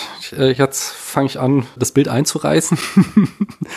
Nein, äh, ganz so schlimm ist nicht. Aber wo der Film halt hier so nuanciert in diesen vielen Dingen ist und sehr modern wirkt, achso genau, auch in der Inszenierung, bei diesen Verhörsituationen, haben wir dann, was ich halt, was ich dachte, das ist doch ein Mittel der 90er oder noch jünger, wo wir einfach irgendwie äh, dann Rückblenden haben zu den Morden und dann mhm. in diese Mord, also dann, dann wir da einen äh, Durchbrechen der dritten Wand haben, wo dann halt die Personen in dieser Situation anfangen mit uns zu sprechen. So. Vierte Wand. Äh, vierte Wand, sorry, ja. Äh, dass da, dass einfach äh, da so diese, diese strikte Trennung zwischen, das ist jetzt Vergangenheit und das ist Gegenwart, aufbricht, wie halt auf der erzählerischen Ebene quasi die Psyche von, von Di Salvo aufbricht. Das fand ich, äh, also das, das hat mich mehr beeindruckt noch als die Splitscreens, weil das äh, fand äh, unglaublich modern inszeniert war. Ähm, also das war jetzt noch was Positives, ja? Ja, ja, das war noch was Positives. Okay. Nein, äh, negativ wird das, sobald du halt mit dieser ganzen uh, Based on a True Story Geschichte anfängst. Weil Based on Fact, sagt der Film am Anfang. Dass er also, er, er behauptet, was er hier darstellt, seien Fakten. Und das ist halt einfach nicht der Fall. Also wir haben, erstmal ist natürlich die Frage, ob das überhaupt, hm, ja, ist es denn überhaupt vertretbar, einen Film der ein Ereignis, was zwei Jahre zurückliegt, sofort aufzuarbeiten, wo halt zwangsläufig alle Betroffenen noch am Leben sind und das alles ganz nah dran ist. Das heißt, die ganzen Angehörigen werden sofort wieder konfrontiert damit, dass da Menschen ermordet wurden. Plus, äh, da komme ich gleich noch drauf. Erstmal diese Frage, wie, wie siehst du das? Findest du das okay, wenn das sofort, also wir haben ja heutzutage dann auch mit, mit diesem True Crime Podcast, deswegen habe ich das ja auch jetzt mehrfach erwähnt, dieses Phänomen, dass halt so, so Sachen sofort medial dann aufbereitet werden und durchgekaut werden. Ich bin da immer so ein bisschen skeptisch. Wie siehst du das? Ähm Findest du, dass Filme hier eine moralische Verantwortung haben, da irgendwie würdevoll mit den hinterbliebenen Opfern umzugehen? Oder findest du, nee, scheiß drauf, der Typ ist verurteilt, lass uns sofort einen Film drehen?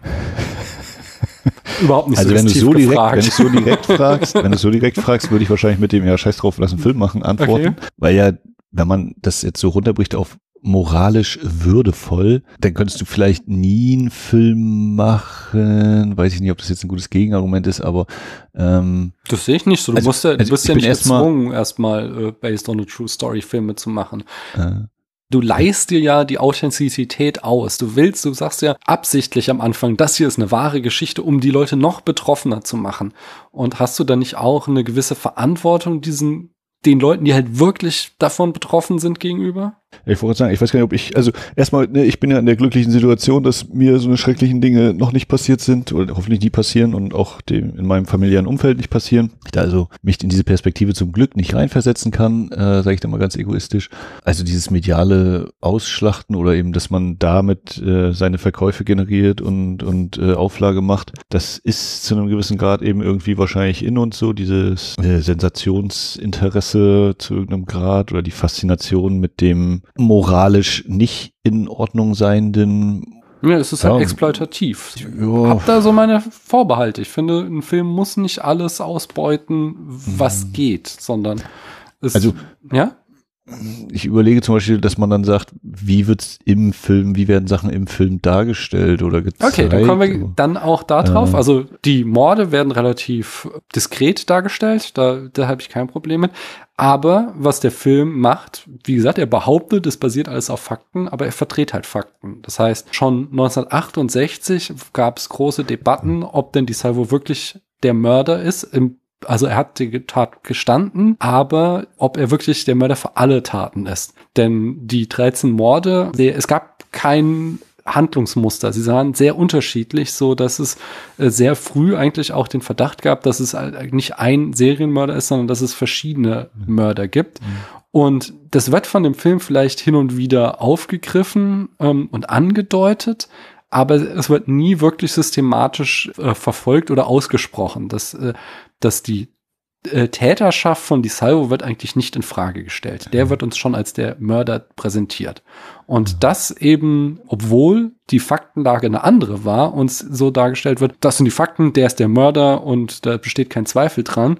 Das ist schon mal fragwürdig. Und dann das zweite ist eben, dass auch die Salvo unter einer dissoziativen Persönlichkeitsstörung litt, dass sich das der Film einfach ausgedacht hat. Dass das, so wie ich es gelesen habe, einfach nicht der Fall war. Das ist ja schon, man sagt, er war psychisch labil, deswegen äh, halt auch lange äh, der Zweifel bestand, hat er es denn überhaupt gemacht oder wollte er nur quasi Ruhm oder halt irgendwie, ja, so äh, hat er nur mit Taten geprahlt, die er eigentlich gar nicht begangen hat. Das war so fragwürdig, aber es ähm, besteht, bestand keine Diagnose einer dissoziativen Persönlichkeitsstörung, was der Film hinzudichtet, aber behauptet, es sei eine Tatsache. Und da bin ich dann auch schon wieder kritisch. Warum? Mhm. Warum musste uns das so verkaufen, wenn es nicht der Fall ist? Ja. Also der, der erste Schritt, wo ich dann jetzt ansetzen würde, ist wahrscheinlich, was bedeutet based on true facts? Ne? Heißt das, alles, was hier im Film gezeigt wird, ist Fakt oder heißt es eben, es gab in Boston 13 Morde an Frauen. Das ist der Fakt und alles andere ist halt unsere Spielhandlung. Vielleicht würde ich da wahrscheinlich irgendwie eher ansetzen, weil ich mir dann sage, es ist halt ein Spielfilm. Ja, er hat dokumentarische Ansätze und sonst was, aber ich möchte ja hier in diesem Film, in diesem Spielfilm, Kinofilm nicht die Realität sehen, sondern ich auf gewissen Fakten basierendes, basierende Verfilmung von Teilen der Realität, die ich aber natürlich für mich einordnen kann. Bei den Morden waren keine Filmkameras dabei. Henry Fonda ist nicht wirklich ein Staatsanwalt. Tony Curtis ist nicht wirklich ein Mörder. Äh, hoffe ich zumindest. Also, dass ich das für mich jetzt ganz persönlich, glaube ich, anders abstrahiere und sage, ja, ja, da steht zwar Based on True Facts dabei, aber das ist eben, ja, die Stadt heißt Boston, ja, 13 Frauen wurden äh, ermordet und es gibt eine Polizei und ich glaube, also genau, so, so würde ich das vielleicht sehen, dass ich da ein bisschen liberaler bin. Hm, da bin ich, also ich bin da wegen mir nicht liberal, weil ich finde, den Film nicht so leichter aus seiner Verantwortung rauslassen zu wollen, denn er macht es halt ja kalkuliert, wie ich vorhin schon sagte, er macht es ja, um sich die Betroffenheit auszuleihen. Er hatte ja nicht, es ist ja nicht nötig, das auf einer in quote unquote echten Geschichte zu basieren, sondern du machst das ja, um zu sagen, oh, das ist aber echt schlimm, was hier passiert ist. Das ist die in der echten Welt passiert. Da müsst ihr jetzt aber jetzt mal mitfühlen, wie schlimm das ist. Und wenn der Film sich das so ausleiht und sagt so, äh, ich will, dass ihr besonders betroffen seid, weil das echt passiert ist, dann finde ich, hat er auch eine gewisse Verantwortung damit, dass er das halt auch richtig darstellt. Ins, insbesondere, weil er damit halt, konnte er nicht wissen, aber vielleicht hätte man das auch ahnen können, weil das sehr reißerisch ist, eben diesen Trope gesetzt hat, des wieder in Anführungszeichen Mörders mit der multiplen Persönlichkeit und wo halt, der halt bis heute fortbesteht und wo wir eine besonders verletzliche Gruppe an Menschen haben, die nicht irgendwie besonders auffällig ist, was Morde anbelangt, sondern die meisten Mörder sind halt irgendwie ganz normal in Anführungszeichen denkende weiße Männer aus der Mitte der Gesellschaft kommen die. Ja? Also, äh, in Interviews hast du immer, also er war ein ganz freundlicher junger Mann. Ich habe nichts Auffälliges an ihm gemerkt. Ja, war, war, war ja der Film deshalb wohl doch auch. Ja, ja, aber also, nein, aber hier wird eine besonders verletzliche hm. Gruppe von Menschen mit einer psychischen Störung stigmatisiert. Das hat der Film gemacht. Das sind so neben Transfrauen die zweite Gruppe von äh, das sind Mörder, was sich als Trope etabliert hat. Und mhm. ich finde, da haben Filme schon eine gewisse Verantwortung, weil das eben dazu führt, dass Menschen, die schon so großem Leid ausgesetzt sind, äh, also dissoziative äh, Persönlichkeitsstörungen äh, entstehen ja aus Traumasituationen. Das heißt, es sind schon Menschen, denen per se es eher schlechter geht und die dann nochmal zu stigmatisieren und als, äh, als Psychokiller darzustellen, äh, finde ich halt ist auch etwas, was man sich nicht zu leicht machen sollte und wo man auch nicht sich immer nur rausreden kann mit, ist es ja nur ein Film, weil wir Filme uns ja berühren. Filme machen ja was mit uns. Die haben ja eine Auswirkung auf uns. Und so etablieren sich eben auch Bilder, wie wir Menschen in der Gesellschaft sehen. Und da, also gerade wenn dann der Film behauptet, das ist eine wahre Geschichte, bin ich da, ja, sehr, sehr skeptisch. Finde ich nicht gut. Also kann ich äh, nachvollziehen. Vielleicht bin ich einfach schon zu abgestumpft, überlege ich jetzt gerade, dass ich mir sage, naja, das, irgendwas müssen sie halt erzählen.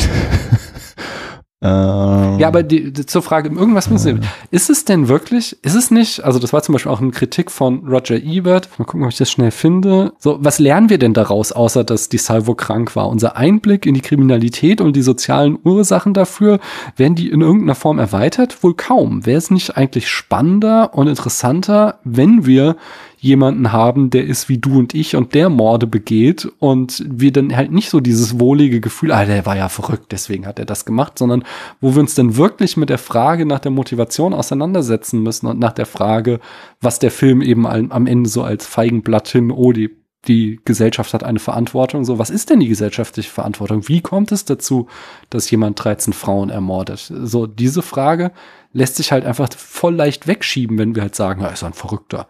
Und äh, wäre das nicht eigentlich spannender, wenn wir eben den Menschen nicht so stigmatisieren, sondern versuchen wirklich dem Grund für die Morde auf die Spur zu kommen? Ja, na, ich überlege gerade, ob der Film ja nicht durchaus Ansatzpunkte bietet, was wir, was du ja vorhin auch schon gesagt hast, ne, es ist eigentlich nie okay, eine Frau einfach so anzufassen in der Öffentlichkeit, ne, dass man mhm. da schon sagt, das würde ich auch als, als eine der Stärken sehen, ja. Ähm, ne, oder weil du sagst hier ein, ein in Anführungszeichen normalen Menschen. Also ist denn der Colonel normal? Ist dieser, das habe ich nicht hundertprozentig Ex-Reverend oder hier dieser O'Rourke, mhm. äh, der aus dem Kloster rausgeflogen ist, zählt der noch zu normal? Oder dieser Anrufer, die werden uns ja, also der, der aus dem Kloster geflogen ist, noch am ehesten, die werden ja, die kriegen ja keine große Hintergrundgeschichte. Sind das nicht vielleicht die weit, also der De Salvo ist ja ein Gefühl auch, wie gesagt, hier Mitte der Gesellschaft, ne? Er ist der normale Arbeiterklasse-Typ aus meiner Sicht, ist jetzt nicht oder wird uns ja jetzt nicht gezeigt, ob er irgendwie äh, an rechtsradikalen Treffen teilnimmt oder was weiß ich, was besseres ist mir gar nicht eingefallen. Also dass diese anderen Sachen, die in Anführungszeichen am Rande, die wieder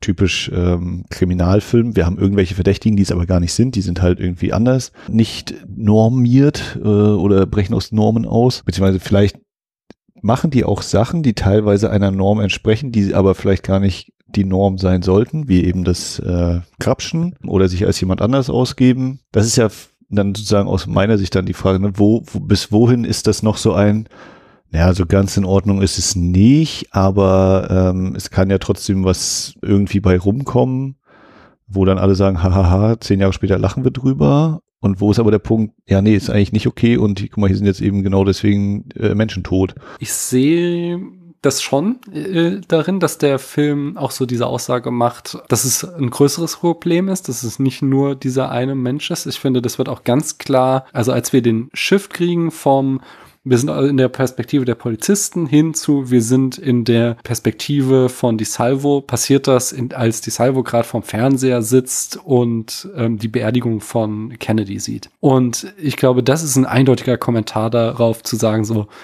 Gewalt und Morde begehen ist etwas, was in der Gesellschaft, in der amerikanischen Kultur tief verankert ist und was der Film ankreidet, anklagt und sagt, äh, das ist nicht das Problem eines einzelnen äh, Menschen. Ich finde trotzdem, dass das nicht entschuldigt, dass man halt äh, Fakten verdreht und das zu Lasten einer vulnerablen Gruppe. Ja. Genau, habe ich jetzt nicht wirklich ein Gegenargument, wie gesagt.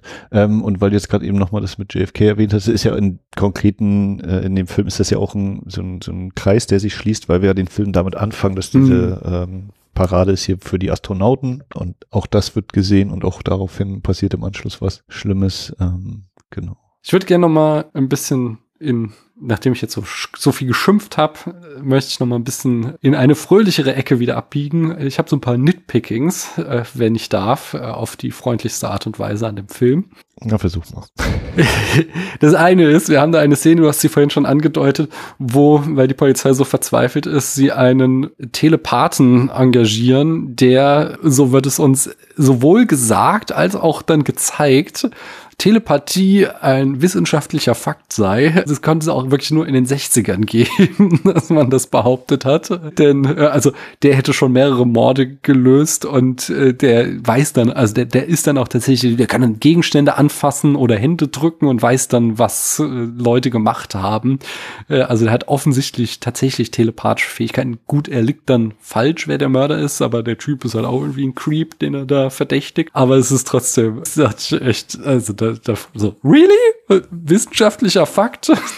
das äh, hat mich dann doch sehr amüsiert. Ich möchte noch kurz anmerken, finde ich auch so einen kleinen Nebendings, was vielleicht gar nicht so intendiert ist. Ähm, der Bodyguard von dem Typen, der so als halber Cowboy da rumläuft, mhm.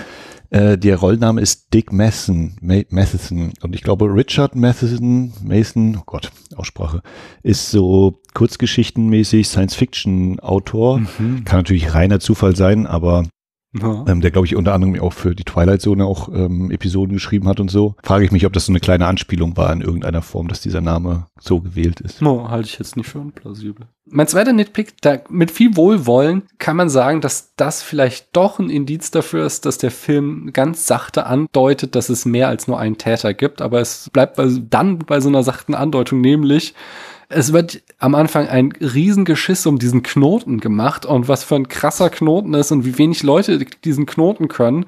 Und dann haben wir diese eine überlebende Frau und die schafft es halt total leicht, als sie da ins Bett gefesselt ist, diesen Knoten zu lösen und sich zu befreien. Weil ich denke so, echt jetzt? Ihr habt da vorhin mir so lange erzählt, wie schwierig dieser Knoten ist und plötzlich ist er gar kein Problem mehr. Ja, kann ich nachvollziehen. Ich würde dann halt dagegen argumentieren, naja, er ist ja da jetzt auch irgendwie in Eile und das ist jetzt noch spontaner als manches andere vielleicht, was er so gemacht hat. Und er, er ist ja abgelenkt, ist auch, finde ich, eine starke Szene er blickt in den Spiegel und äh, hat für mich so diesen bisschen diesen Gollum-Moment, wenn Gollum und Smeagol miteinander über die Reflexion im Wasser äh, miteinander reden, habe ich auch hier so den Eindruck, es äh, ist der in großen Anführungszeichen der normale DeSalvo, der jetzt gerade die andere Persönlichkeit in ihm sieht und sich selbst sieht. Mhm. Ähm, zu einem gewissen Grad.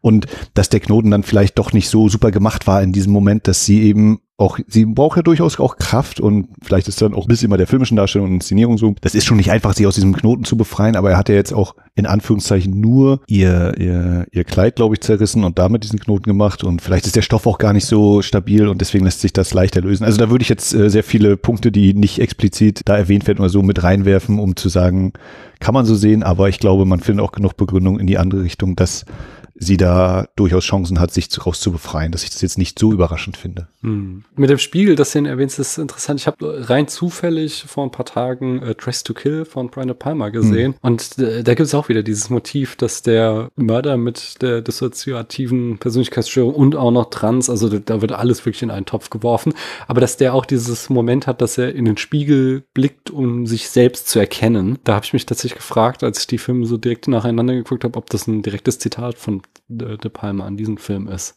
Und beide auf jeden Fall gehen ja natürlich so Thema Suspense ist ja wieder, ne, also De Palma ja sowieso immer der Hitchcock ähm, ja mhm. vergöttert und immer wieder umsetzt und auch hier ist ja ne, dieses Spiel mit dem Suspense. Wir wissen teilweise schon durch den Splitscreen, dass da das nächste Opfer ist.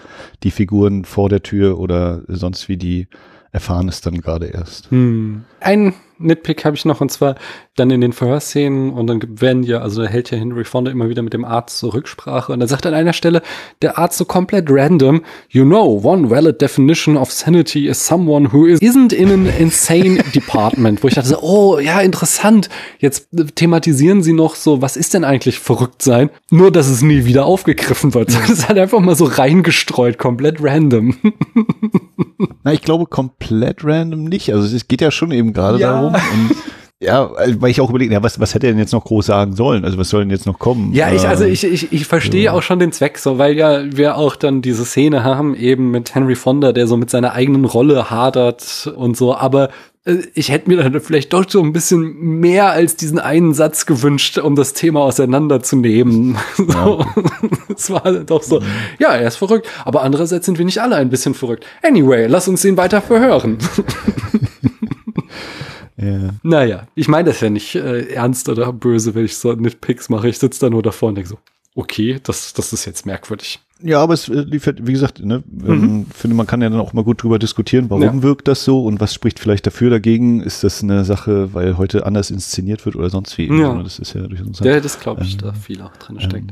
Ich würde nochmal zu der Spiegelgeschichte zurückkommen. Du hattest ja auch schon erwähnt, so eben bei dem Schlussverhören, wenn dann eben wir mit in die Erinnerung von DeSalvo genommen Mhm. werden und auch Henry Fonda damit reinkommt und wie wir ja auch merken, Thema, also hier ja dann auch wieder so metamäßig zuverlässiger, unzuverlässiger Erzähler.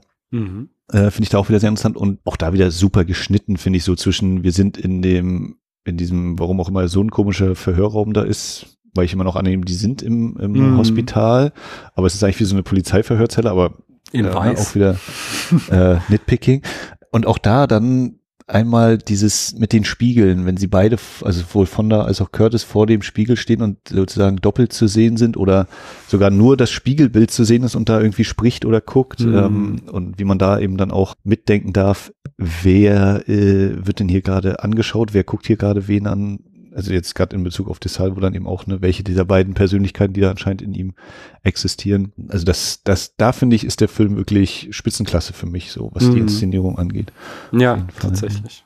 Da bin ich auch ganz dabei. Und, und da, da kommt auch alles zusammen, weil dann halt auch Schauspiel von, von diesen beiden Männern so unglaublich stark ist und insbesondere Tony Curtis mit diesem langsam an sich selbst verzweifeln, ohne dass er es irgendwie besonders dick aufträgt, sondern das wirklich eine sehr dezentes, nuancierte Darstellung ist, finde ich. Also das, das hat mir schon auch sehr, hat mir sehr zugesagt. Ähm, das Ende, das Ende, Ende, die letzte Szene, wo dann seine, die, seine psychischen Grenzen sind kollabiert und er versinkt in sich selbst und steht dann da in einer Ecke im weißen Raum, während daneben der Abspann läuft und wir hören noch äh, Henry Fondas Stimme aus der Ferne rufen, aber sie kann ihn offensichtlich nicht mehr erreichen. Albert.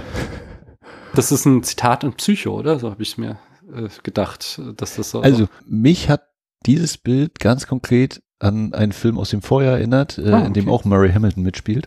Mhm. Die Reifeprüfung. Da gibt es den Moment, äh, wenn ähm, Mhm. äh, ja quasi äh, Mrs. Äh, Robinson Mhm. ihrer Tochter das verklickt, oder beziehungsweise wenn, wenn Ben ihr das dann sagen will und dann sie hat so den Tür, die Türenspalt offen, beiden gucken sich an und dann ist der Schnitt auf die Mutter vom Regen durchtränkt, steht äh, in der in der einen Ecke auf dem Flur und die Kamera fährt hinaus, zoomt raus und auch sie hat ist sie das ist der Unterschied, sie hat schwarze Klamotten an, deswegen ist es so ein Schwarz-Weiß-Kontrast, äh, aber sie steht eben auch ganz alleine in diesem, in diesem hellen, in dieser hellen Ecke. Niemand da, der sozusagen bei ihr. Das hat mich damals, als ich den, den Boston Strangler das erste Mal gesehen habe, und ich war jetzt beim Wiedersehen überrascht, dass eine ähnliche, wenn auch anders angelegte Szene auch kommt mit der Miss Clooney, die auch einmal so gezeigt wird, ähm, ich glaube, nicht direkt verhört wird, aber dass sie auch einmal so relativ in der Ecke zu sein scheint und auch so rausgezoomt wird. Und ich dachte, äh, ich habe das, ich dachte, das ist nur bei Albert und dann kommt halt die Schlussszene und dann, ach ja, stimmt, daran habe ich mich erinnert, aber Mhm. das andere nicht. Genau, also äh, mich erinnert es auf jeden Fall an Reifeprüfung, Mhm. auch wenn das ein ganz anderer Kontext ist, Ja, aber also halt darzustellen. ich, ich habe die Szene jetzt nicht mehr so vor Augen, aber es war ja ein Mega-Hit. Also und äh, auch, auch, auch stilistisch einfach, ich glaube, sehr stilprägend. Von daher kann ich mir schon vorstellen, dass da Fleischer auch nochmal direkte Anleihen daran genommen hat. Mhm.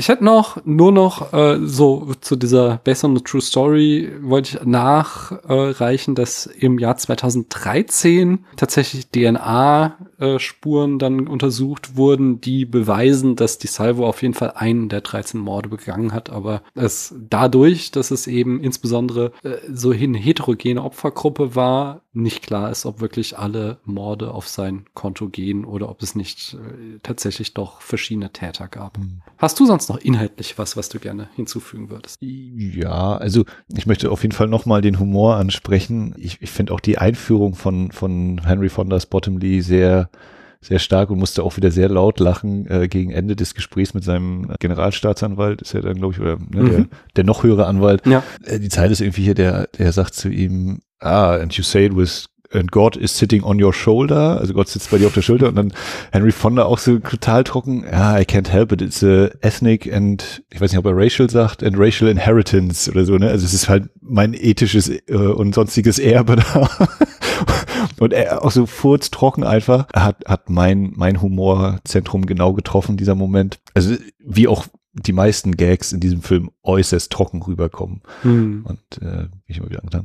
Genau, und ich würde eben allgemein nochmal sagen, äh, du, du orientierst ja auch häufig äh, so eben ne, an diesem Inhaltlichen und ne, ist das eben moralisch vertretbar und sowas. Mhm. Und äh, ich habe oder versuche öfter gerne mal so mit reinzubringen, was mich so an der Inszenierung äh, mhm. auch so fasziniert. Und wie gesagt, gerade das Finale spätestens auch, aber immer wieder mit der Splitscreen-Technik. Ich erinnere mich auch nochmal wieder an diese eine Szene, äh, wo dann die, die Presse da mit vor dem einen Haus ist und das Blitz oder die zwei Bildausschnitte, die wir sehen, ist einmal sehr nah am TV-Bild, wie der Reporter gerade einmal was sagt hier, ja, und jetzt ist ja mhm, schon und gleichzeitig werden, werden eben die, die Kameramänner und die, die Lichthaltenden da gezeigt. Mhm. Ähm, also auch da wieder das Thema Perspektive. Das eine ist sozusagen das für uns Fälle oder auch damals anscheinend dann schon gewohnte Bild des Fernsehreporters, der mhm. in die Kamera spricht und hier kommt aber eben dazu, wir sehen sozusagen auch hinter die Kulissen, äh, dass da eben auch mehrere Kameras drauf sind und das ähm, kommt hier eben, haben wir auch schon besprochen, eben die ganzen Perspektiven, die da immer wieder aufgemacht werden. Wer guckt eigentlich äh, in welcher Art und Weise auf bestimmte Aspekte oder wem sind welche Aspekte dann auch wichtig oder nicht so wichtig?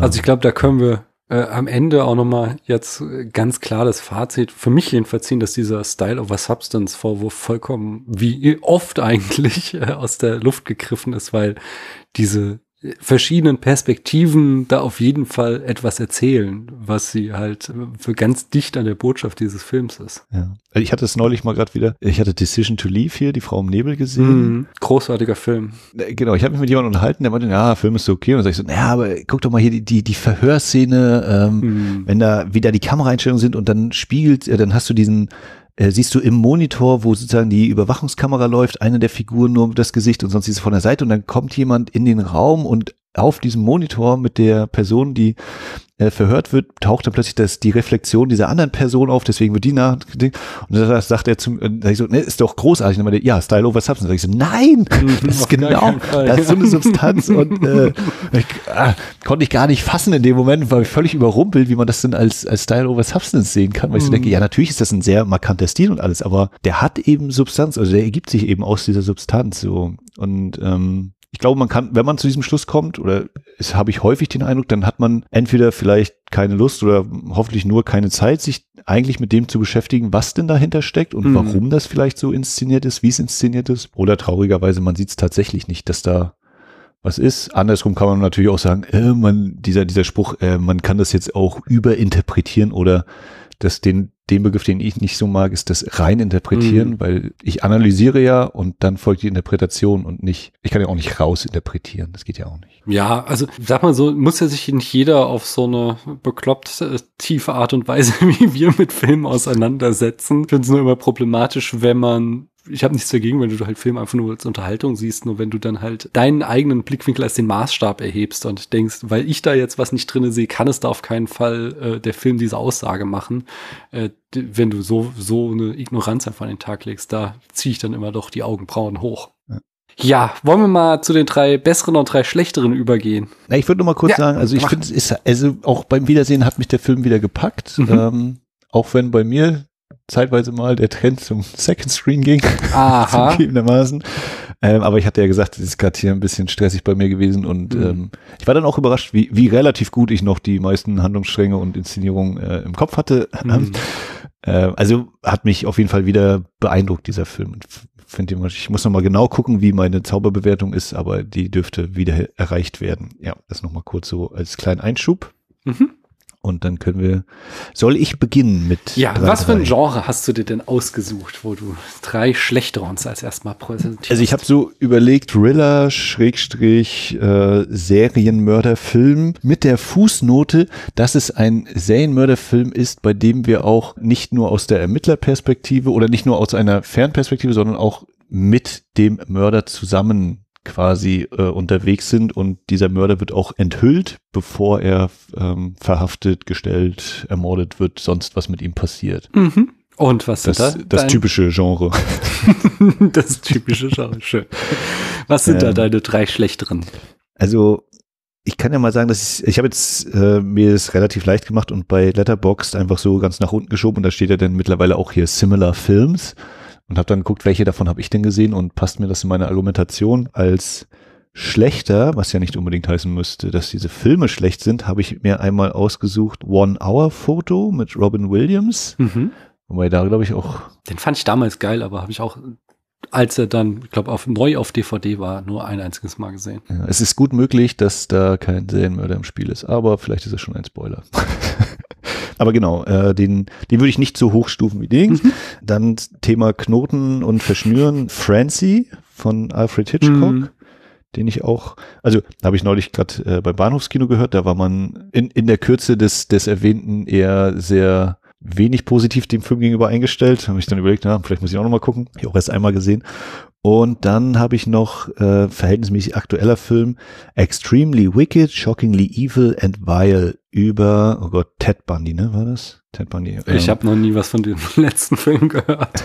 äh, ist, der ist von 2019, äh, ist dann glaube ich auch so in Richtung Corona ein bisschen weggerutscht. Ich habe ihn damals in Hamburg beim Fantasy Filmfest gesehen oder Filmfest Nights, weiß nicht mehr. Zac Efron und Lily Collins in den Hauptrollen und der Kniff ist, da werden die Taten fast nicht gezeigt, gar nicht gezeigt und wir verbringen sozusagen, wir sind relativ dicht immer an Ted Bundy dran und wenn du zum Thema moralische Verantwortung, wenn du nichts über Ted Bundy weißt Hm. und dich überhaupt nie mit Serienmördern beschäftigt hast, könntest du denken, dass dieser Mann tatsächlich unschuldigerweise dort äh, von der Polizei gejagt und verhaftet und eingesperrt wird und alles Okay. zum Thema wie bedenklich, unbedenklich, welche moralische Verantwortung haben Filme, da war ich tatsächlich so ein bisschen kritteliger. Man kann es natürlich auch als den guten Kniff sehen, weil man sagt, na, es weiß ja jeder, dass Ted Bundy der Typ war, der die alle umgebracht hat und sonst was. Und hier wird uns aber gezeigt, naja, wie kann es eben dazu kommen? Und, aber naja, anderes Thema. Genau, den habe ich auch nicht ganz so hoch bewertet. Hm. Ähm, möchtest du jetzt mit deinen Ja. drei schlechteren fortfahren? Ähm, ich habe mich um Based on a True Story Filme gekümmert und habe auf Platz drei der schlechteren Filme Braveheart.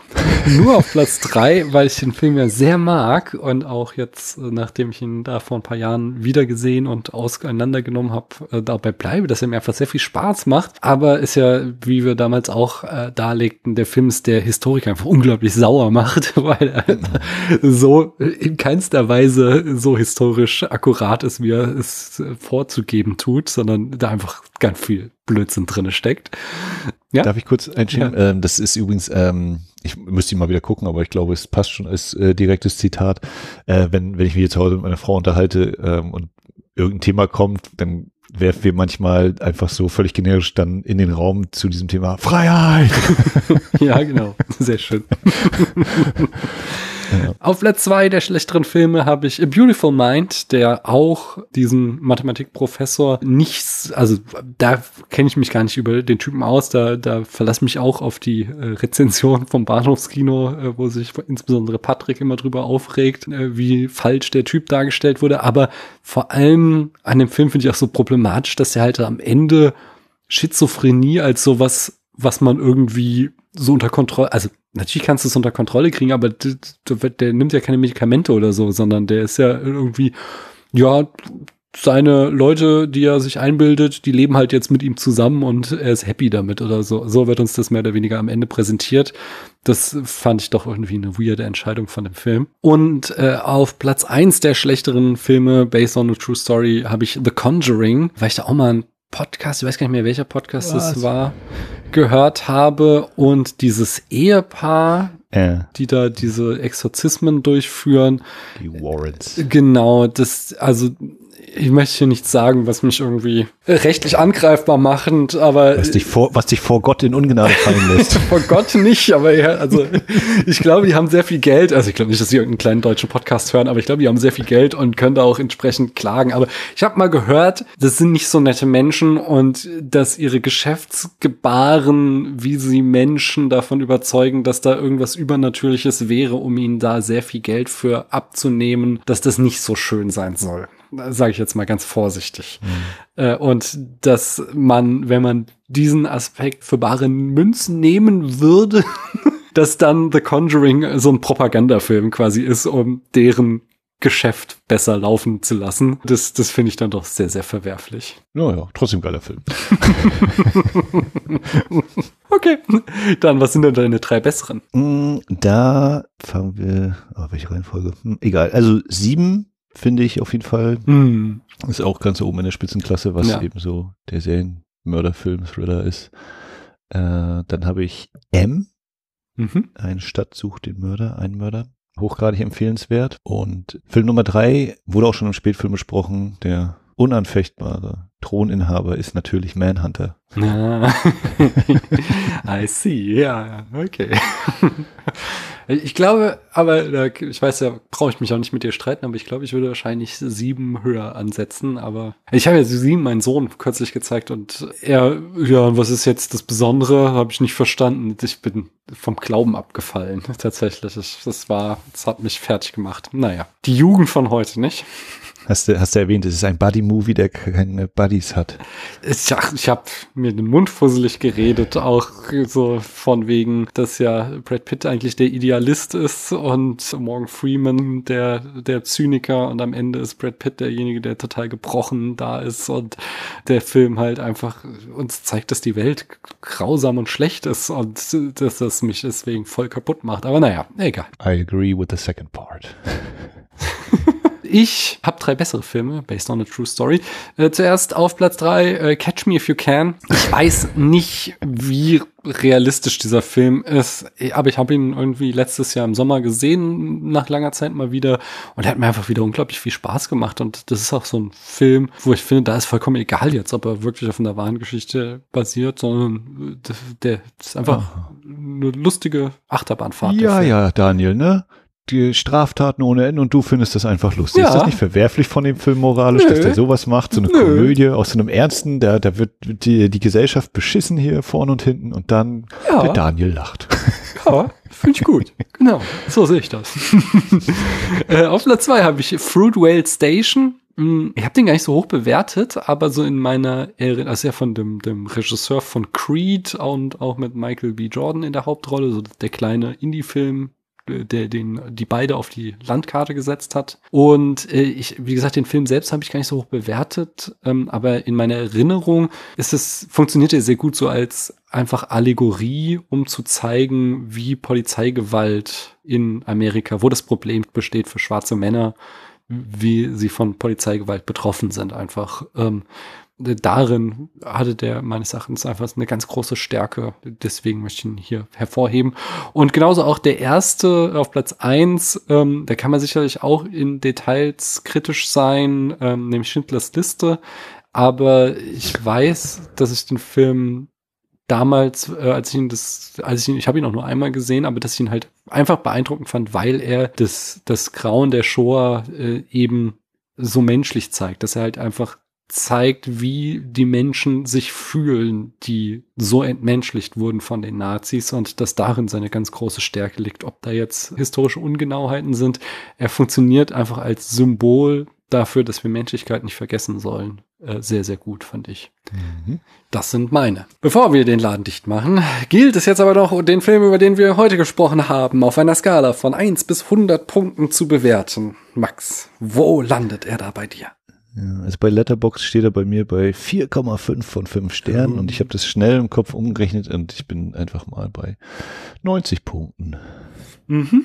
Ich gehe da tiefer. Ich, inszenatorisch fand ich ihn großartig. Ich finde diese ganzen Aspekte von, was Frauen in dieser Gesellschaft zu erleiden haben, wie das äh, vielleicht ein größeres Problem der amerikanischen Gesellschaft ist, diese das Bild der Polizei und vielleicht auch die Verhandlungen davon, was Polizei ist, äh, also was Polizeiarbeit gut oder schlecht macht, so meine ich das.